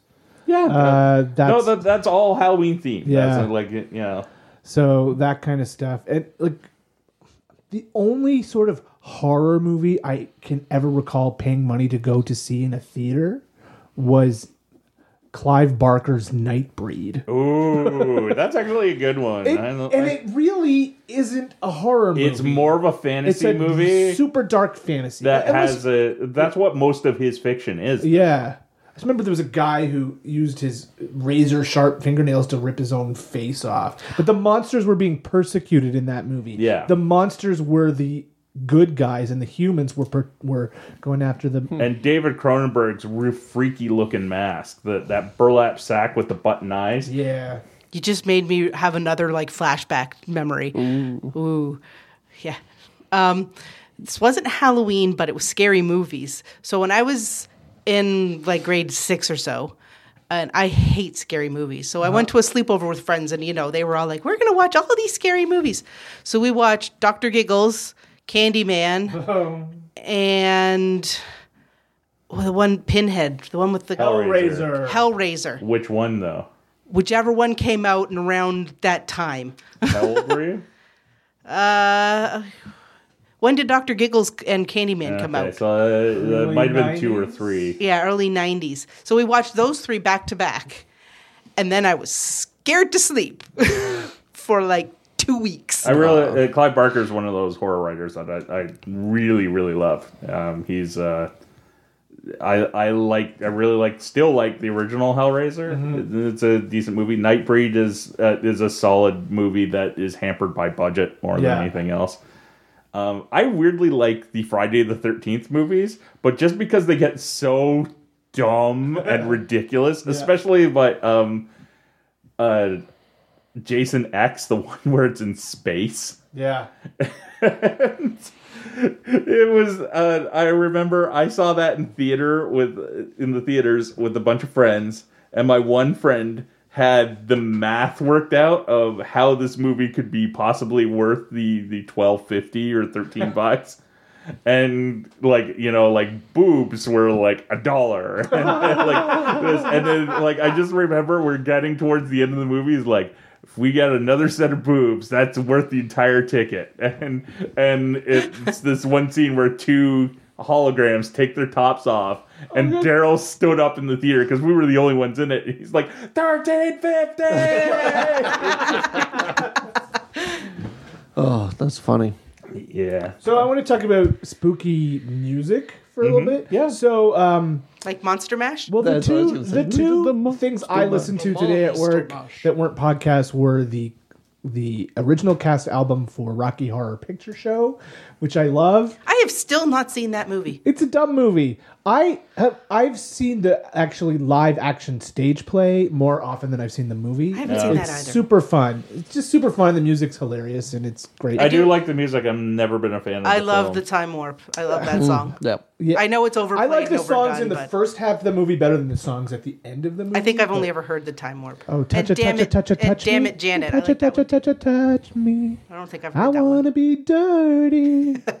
Thrill me, chill me, fulfill me. Creature of the night. Uh, I, Evil Dead, the musical. Yeah, I was great listening to that today too. Uh, I love I that really show. like uh, the opening song to Rocky Horror Picture Show. Science fiction double Yeah, feature. a- and uh, when he still had a talk show, Craig Ferguson had Amanda Palmer, Moby, the the dude whose name I can't remember from Magnetic Fields, and Neil Gaiman perform that song, and it oh. is fantastic. Neil Gaiman's just like he's playing like this little kid piano. oh yeah. and ju- and just I'll I'll play it for you after we're done the show. It's I heard it at a friend's wedding of all places because they really liked it and they had ripped it and put it on and I like I and I didn't really know who Amanda Palmer was at that mm-hmm. point. The I other just like I need this song in my do, life. Do you know Jonathan Coulton? The Yes. He's got a great creepy song called "Creepy Doll." Have you heard? Oh, There is a version of that to tie into what I just said. There's a version of that live on YouTube with Neil Gaiman reading an introduction Oh, I to have, it. I've heard that. Yeah, that song is creepy. Hmm. It's creepy, but I, I love it. So those are my sort of music picks. Oh, and also I'm the trying to musical Jekyll and Hyde. I s- no, I didn't see a musical Jekyll and Hyde. I think I saw a play Jekyll and Hyde. I did. I did the musical of Jekyll and Hyde about ten years ago, and I've was never seen fun. it. I always wanted to because it was behind one of the best interview segments with John, uh, George Stroumboulopoulos I ever saw on Much Music. Because Sebastian Bach, the Mm-hmm. uh, he was the former lead singer of '80s metal band Skid Row. Yeah. was doing it on Broadway. I think. There is a video version of the movie where the lead is played by David, David Hasselhoff. Hasselhoff. I think Sebastian Bach was either before Hasselhoff or Probably took over for him. yeah. It was one of the two. And uh Stroumboulopoulos asked him a question regarding like the metal band and he just got like annoyed Oh. and walked out and he's like I'm on fucking Broadway, you know, or something like that, and walked out of the interview. like, oh, that's Strombo did that a lot. Wasn't was it Strombo? No, it, or was it? It was Ghomeshi. It that- was Ghomeshi. Yeah, Yeah, he's- he did that with Billy, Bob, Thornton. Thornton, is the most famous one. yeah, the, the oh, before all I got to be murdered by Doctor or by Mister Hyde, so that was fun. Hmm, cool. I'm trying to. I Do you don't. have any spooky music that you like? Well, today I told my coworker who was streaming through Spotify or whatever to usually find some kind of playlist. So I just said, "Hey, find a Halloween playlist." Of course, the first song was Ghostbusters, Ghostbusters. Ghostbusters. which was perfect. Uh, then they played uh, Psycho Killer, which I thought was a Oh, an the, interesting uh, the uh, talking heads. Yeah, I, was like, I like the song, but you know, and then uh, there was another one. Do you want to sing your version of that song, Brent? I don't remember it. Psycho Kitty, qu'est-ce que c'est? Meow meow meow meow meow meow meow meow meow meow. I don't know what it was. We make up songs and talk for the cats and stuff. And one night I did that, and Jen nearly died. Yeah. I bet. uh, and then you know, it also had Thriller. Like it's Yeah, not a Thriller. Halloween Yeah. playlist without Thriller. Or that that video for that matter. That video, Yeah. like as a kid, that also scared me. Oh yeah, I remember. I remember our whole class gathering to watch that video in a seminar room at the library in my elementary school, and me leaving the room because it was too scary. Oh. I couldn't believe it. It was full of zombies. And uh, Rick Baker did all the music, uh, They the makeup for scary it. Scary looking Trick or treaters. like a lot of money was spent on on that video. I, I also always remembered the Vincent Price rap in it, Yes. and it's I always get that mixed up with the with his um with his thing from the hilarious House of Frightenstein. yeah, uh, that's that's one of those things that like I. None of my friends, for whatever reason, ever saw that show. Oh, it was on And- constantly when I was and kid. when I was in high school, early mornings on Saturdays Yeah. and Sundays. And when I was in high school, my friend Chris mentioned something, or I mentioned something about it. My friend Chris turned to me. He's like, "You've actually seen that show?" I'm like, "Yeah, like tons of times." He's like, "Oh, thank God! I thought I had made it up." Billy Because Van none played of all the his characters. friends had ever seen it. Yeah. It, it was like constantly on Channel Eleven. Yeah. Apparently, well, that's where it was filmed out of, I Uh-huh, think. yeah. And like Vincent, CHCH Channel Yeah, 11? yeah. Yeah, Okay. and Yeah. Vincent Price would come in for like a weekend and shoot all those bits over an entire weekend, like for the whole Had to season. try to make a run for it. but uh, She's getting closer and closer to the door as the Yeah. I, trick-or-treaters I in, in I remember as a kid both loving and hating that show because I would Yeah. rather watch cartoons. Yeah, it was annoying because it was on, but it's like now thinking back, it's like that's freaking hilarious to see. it was right we talking before The uh, hilarious House of the Frightenstein. Oh yeah.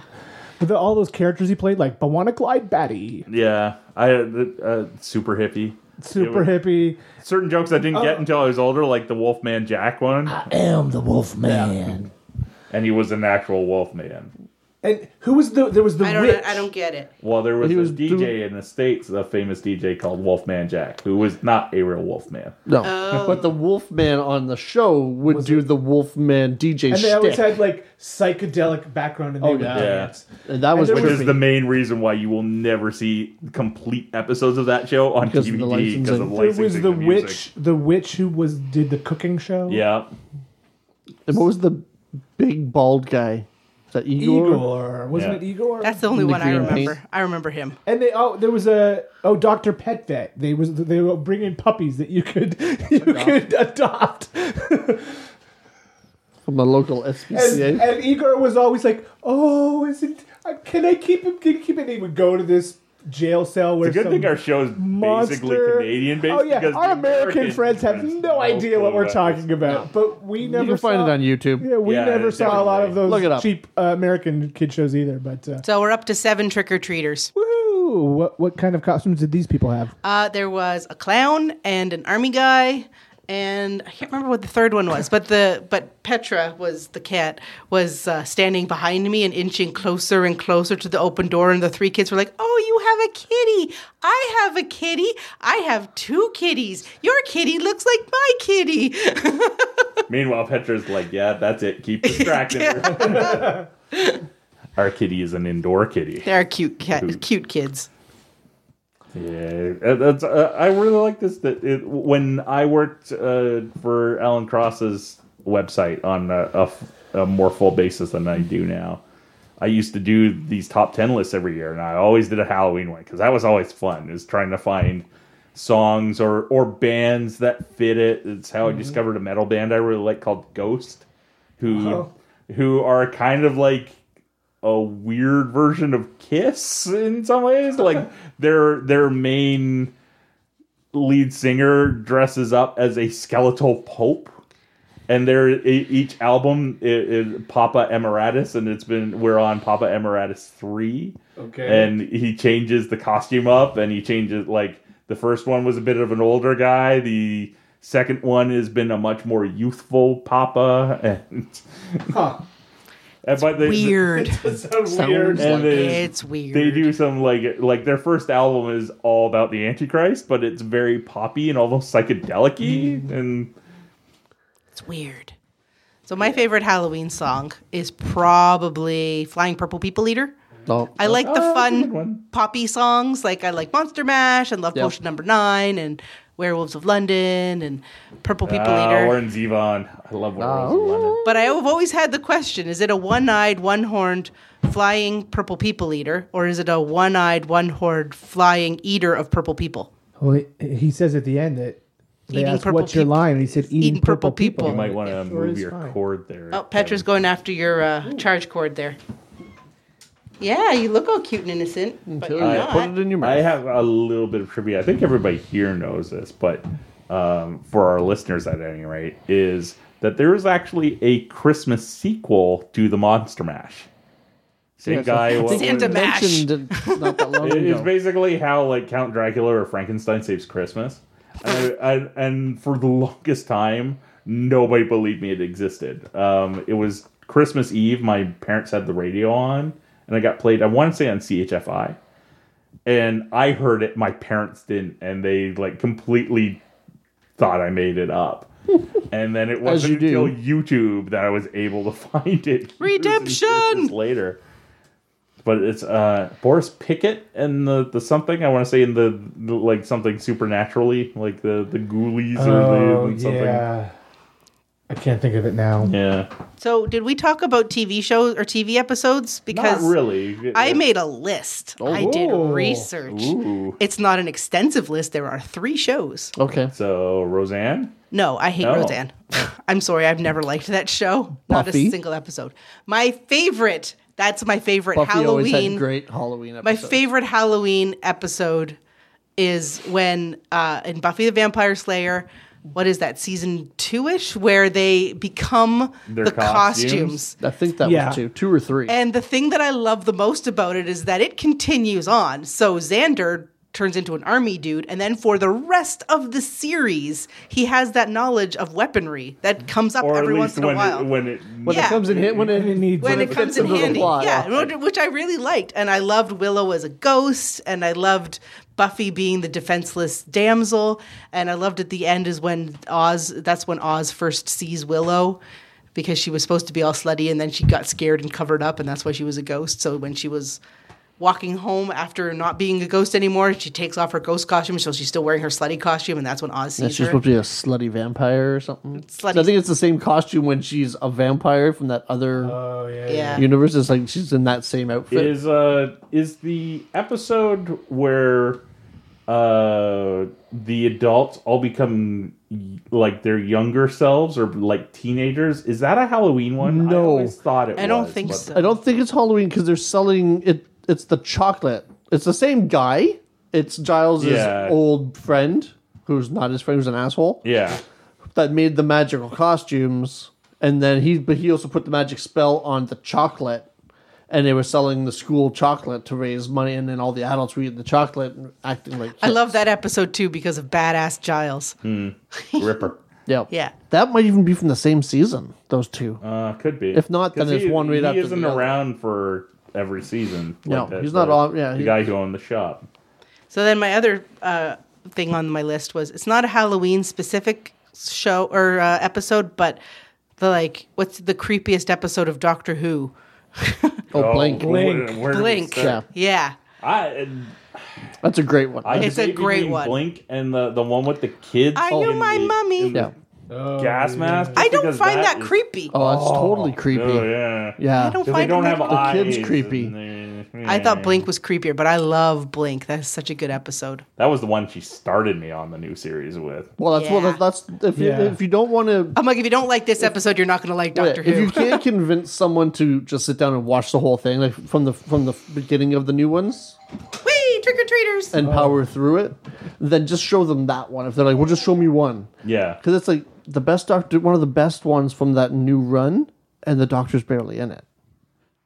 Yeah, because Yes. he's all on videotape. Yeah, but it's Or- totally like the concepts that are in the show, like with the, the time travel and the Yeah. piecing things together and a new monster.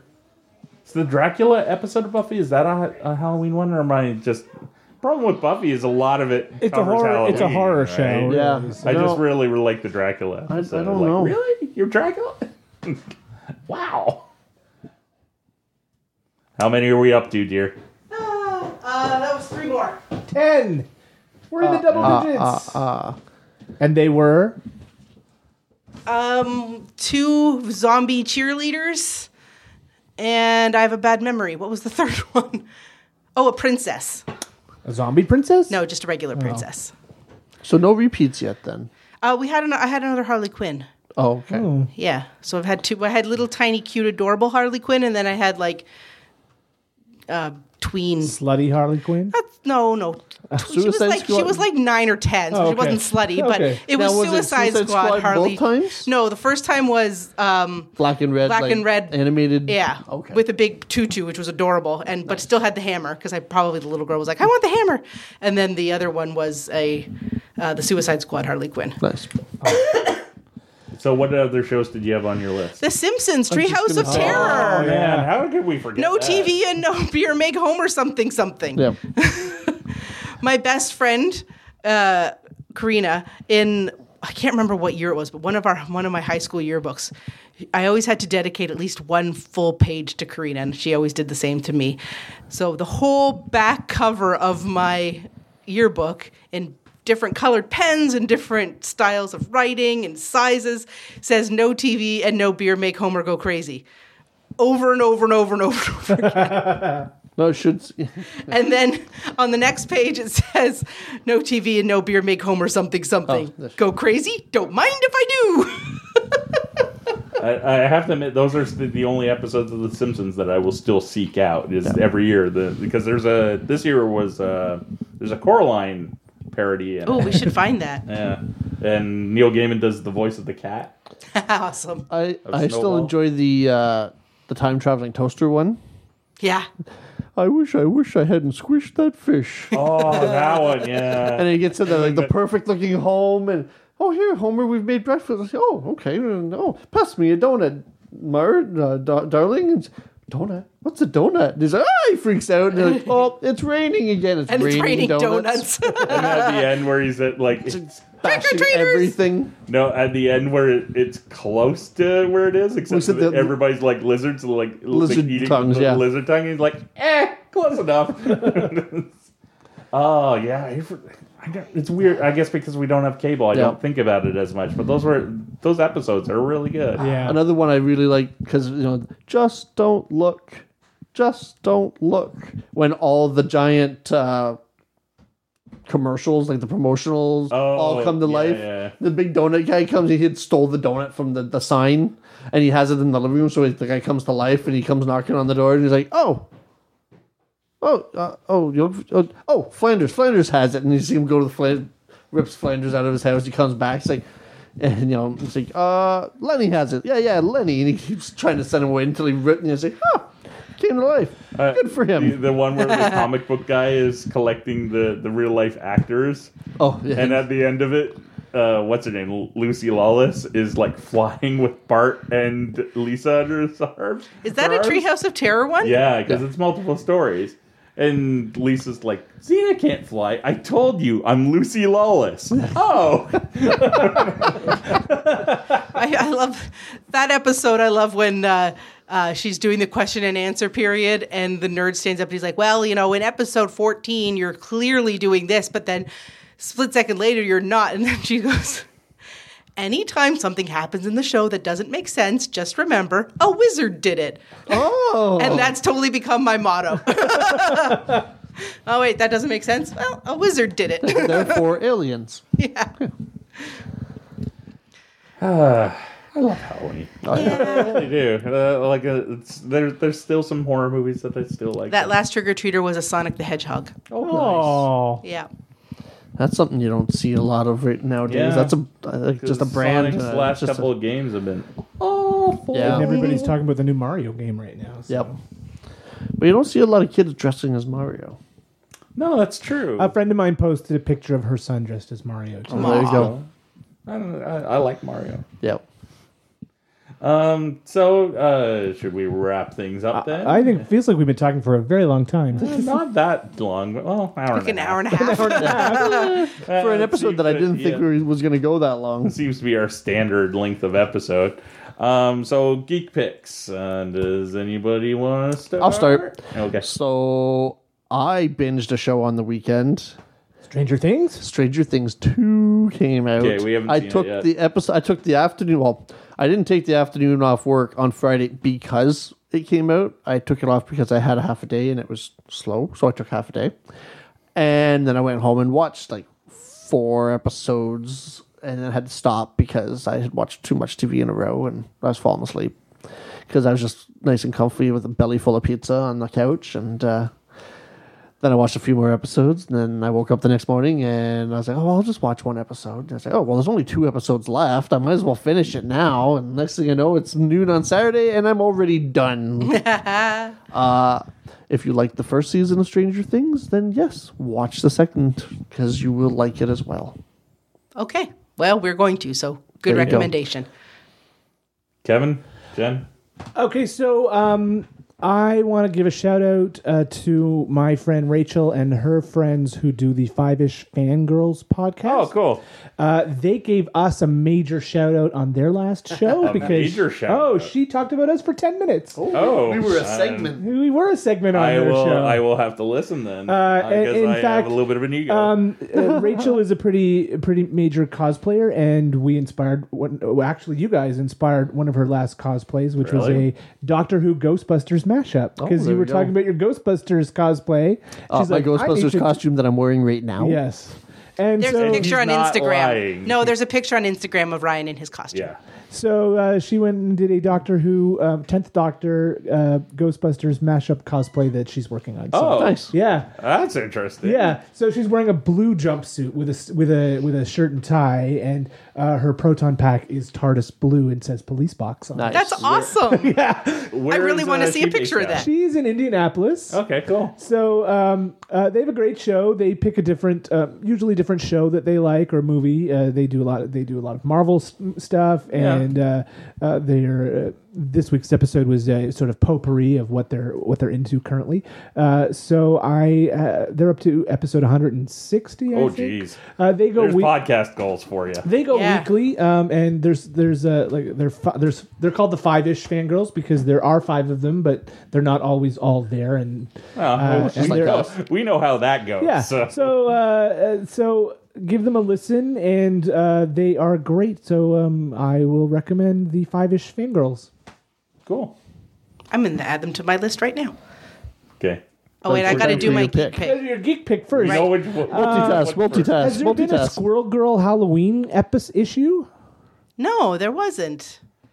What was the last Squirrel Girl? Was it the Savage Land one? I, I, uh, I, okay. Um, sidebar here. I'm looking forward to the next issue of Squirrel Girl because Squirrel Girl has convinced her friends and to make up comics about themselves or or other characters in the Marvel universe. So like Kraven the Hunter, it's like going to be like a zine style. So they got a bunch of artists, other artists to do it.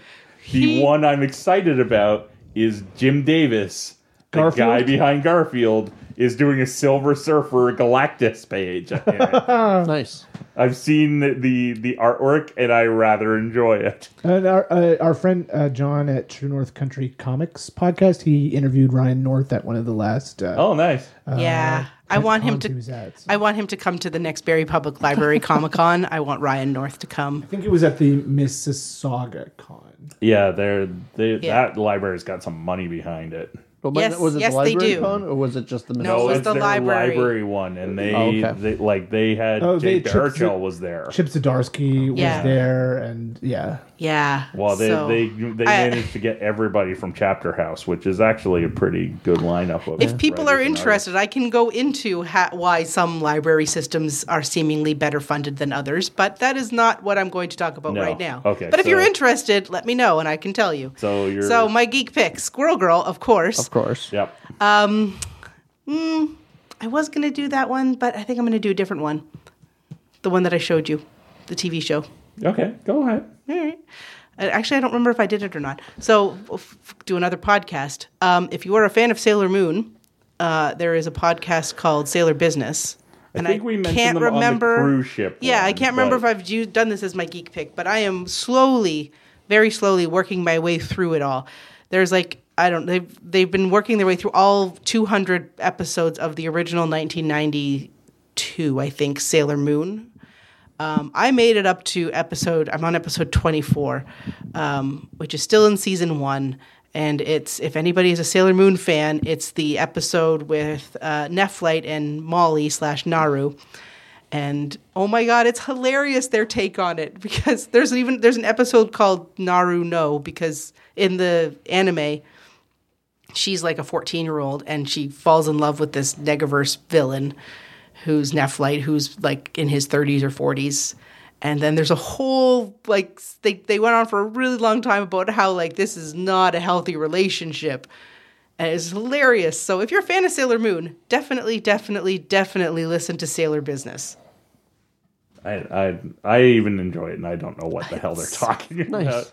The uh, the main host of it was is uh, a guy Chris- named Chris Sims Chris who worked, uh, yeah. worked for Comic Alliance Okay. before they shuttered, and he uh, he was the writer on what's it called X Men '93, the the the comic The new one, continuation of the cartoon that was Okay. out last Oh. year, a year or two ago. Nice guy too. We got to meet him on the cruise. Yeah, I, I hadn't heard about this podcast until the cruise when I saw the itinerary and it's like live recording of Sailor Business podcast. What the heck is that? So that's when I started. That's why I'm only on episode 24 because that's when I started downloading it. And if you're gonna listen to them talk about every single episode of Sailor Moon, you have to start at the beginning. Um, but each ep- each episode's like over an hour, and I know Brent doesn't like it very much. So They're I, only 20 minute episodes of Sailor Moon. And the podcasts are an hour. Oh yeah, but they're That's great. amazing. They're great. Um, but I know Brent doesn't like it, so I try to listen to it on my No, own. I, I find it okay. I just don't know what the hell's going on because I've Yeah. never seen the show. Well, we could watch all funny. 200 episodes of Sailor Moon. or we Or Brent don't. could gouge his eyes out. Anyway, Well, maybe when so that, that's my geek pick. we watched the musical while we were at the. College. We only watched like Oh not my even God, an hour. It was weird. So, okay, in September, October 2017 in Japan, they did the last of the Sailor Moon musicals, which was called Le Mouvement Final or Le Final Movement. I can't remember which way they did it. They always like to throw French in there. And it's basically the entire fifth season of the Sailor Moon anime condensed into a three hour musical live. Um, and we only watched not even an hour of it. Uh, but it was amazing. it's like, it, like the only thing I can like compare it to is if they took the last season of Ninja Turtles of the cartoon and turned it into a musical. Like it's like we, it's really odd. But I thought I heard a knocking, knock, knock at nope, the door. No, that was Brent moving in his chair. Okay. uh, but okay, so Sailor Business and uh, Squirrel Girl. Uh, I'm going to go with something slightly Halloweeny. Uh, Weenie. uh, We're all very tired and hungry at this point. so um, I am a there. Like I said, there are certain horror and monster movies that I still like, and one of which is an underappreciated film called Near Dark. I don't think I've recommended this before. Never heard Um, of it. It is a vampire movie that never uses the word vampire.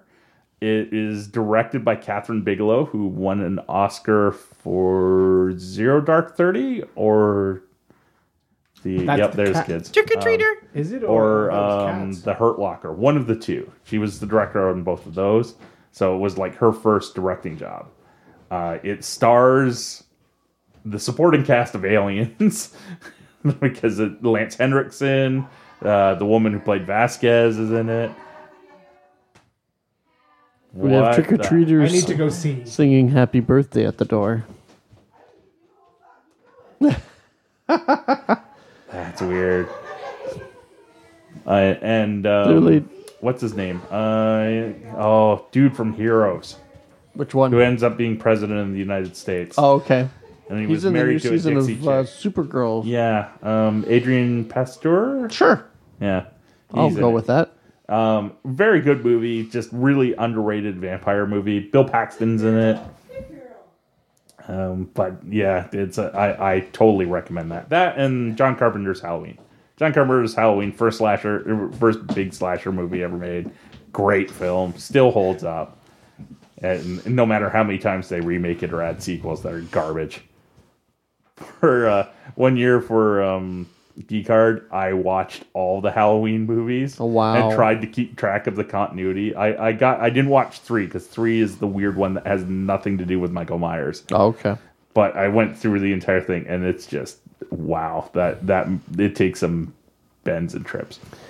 Anyways, that is it for the Halloween episode after Halloween of True North Nerds. Taped on Hall- Halloween. Um, we shall return, and the next time you hear us, we'll probably be talking about Thor. We haven't decided whether it's going to be a special episode or not, but I'm sure. We'll But get- either way, you're going to hear us talk about that movie. yes, it's. Uh, I'm. Uh, I'm looking forward to it. It's. Depending on timelines, it could be Thor and Justice League. Oh, there you go. Justice League. Mm, Yeah, that's true. Because we, we should see Justice League. Hopefully, it'll be good. Yep. Hopefully. In the meantime, for Jen, Ryan, and Kevin, I'm Brent, and we will see you on the next episode. Bye bye. Spooky. Set your phasers to sexy. You've been listening to the True North Nerds, recorded at the Utility Cupcake Research Kitchen. Reach the nerds on Twitter at True North Nerds, on Facebook under Surprise True North Nerds, and you can reach them by email at truenorthnerds at gmail.com. If you like the opening theme song, it's called Set Your Phasers to Sexy by Kirby Krackle from the album Sounds Like You. Please go to KirbyKrackleMusic.com or look them up on iTunes and buy everything that they have made. You won't regret it. So set your phasers to sexy.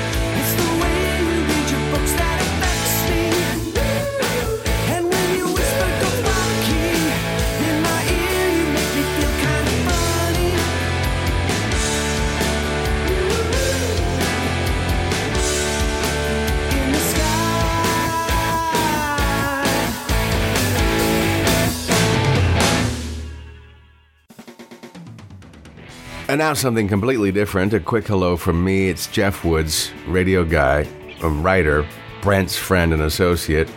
Used to do the Legends of Classic Rock, which morphed into the Records and Rock Stars radio series, which is heard on Rock 95 in Barrie Sunday evenings at 9. Same time, Q107 Toronto on Sunday evenings. And I wrote a book called Radio Records and Rock Stars, and it's time to do the audiobook now. And as you might imagine, 400 pages deep, rich with music, artist interviews too. Takes a lot of time and production and money. So I've started a GoFundMe campaign, and you can find out more about it at jeffwoodsradio.com. Thanks.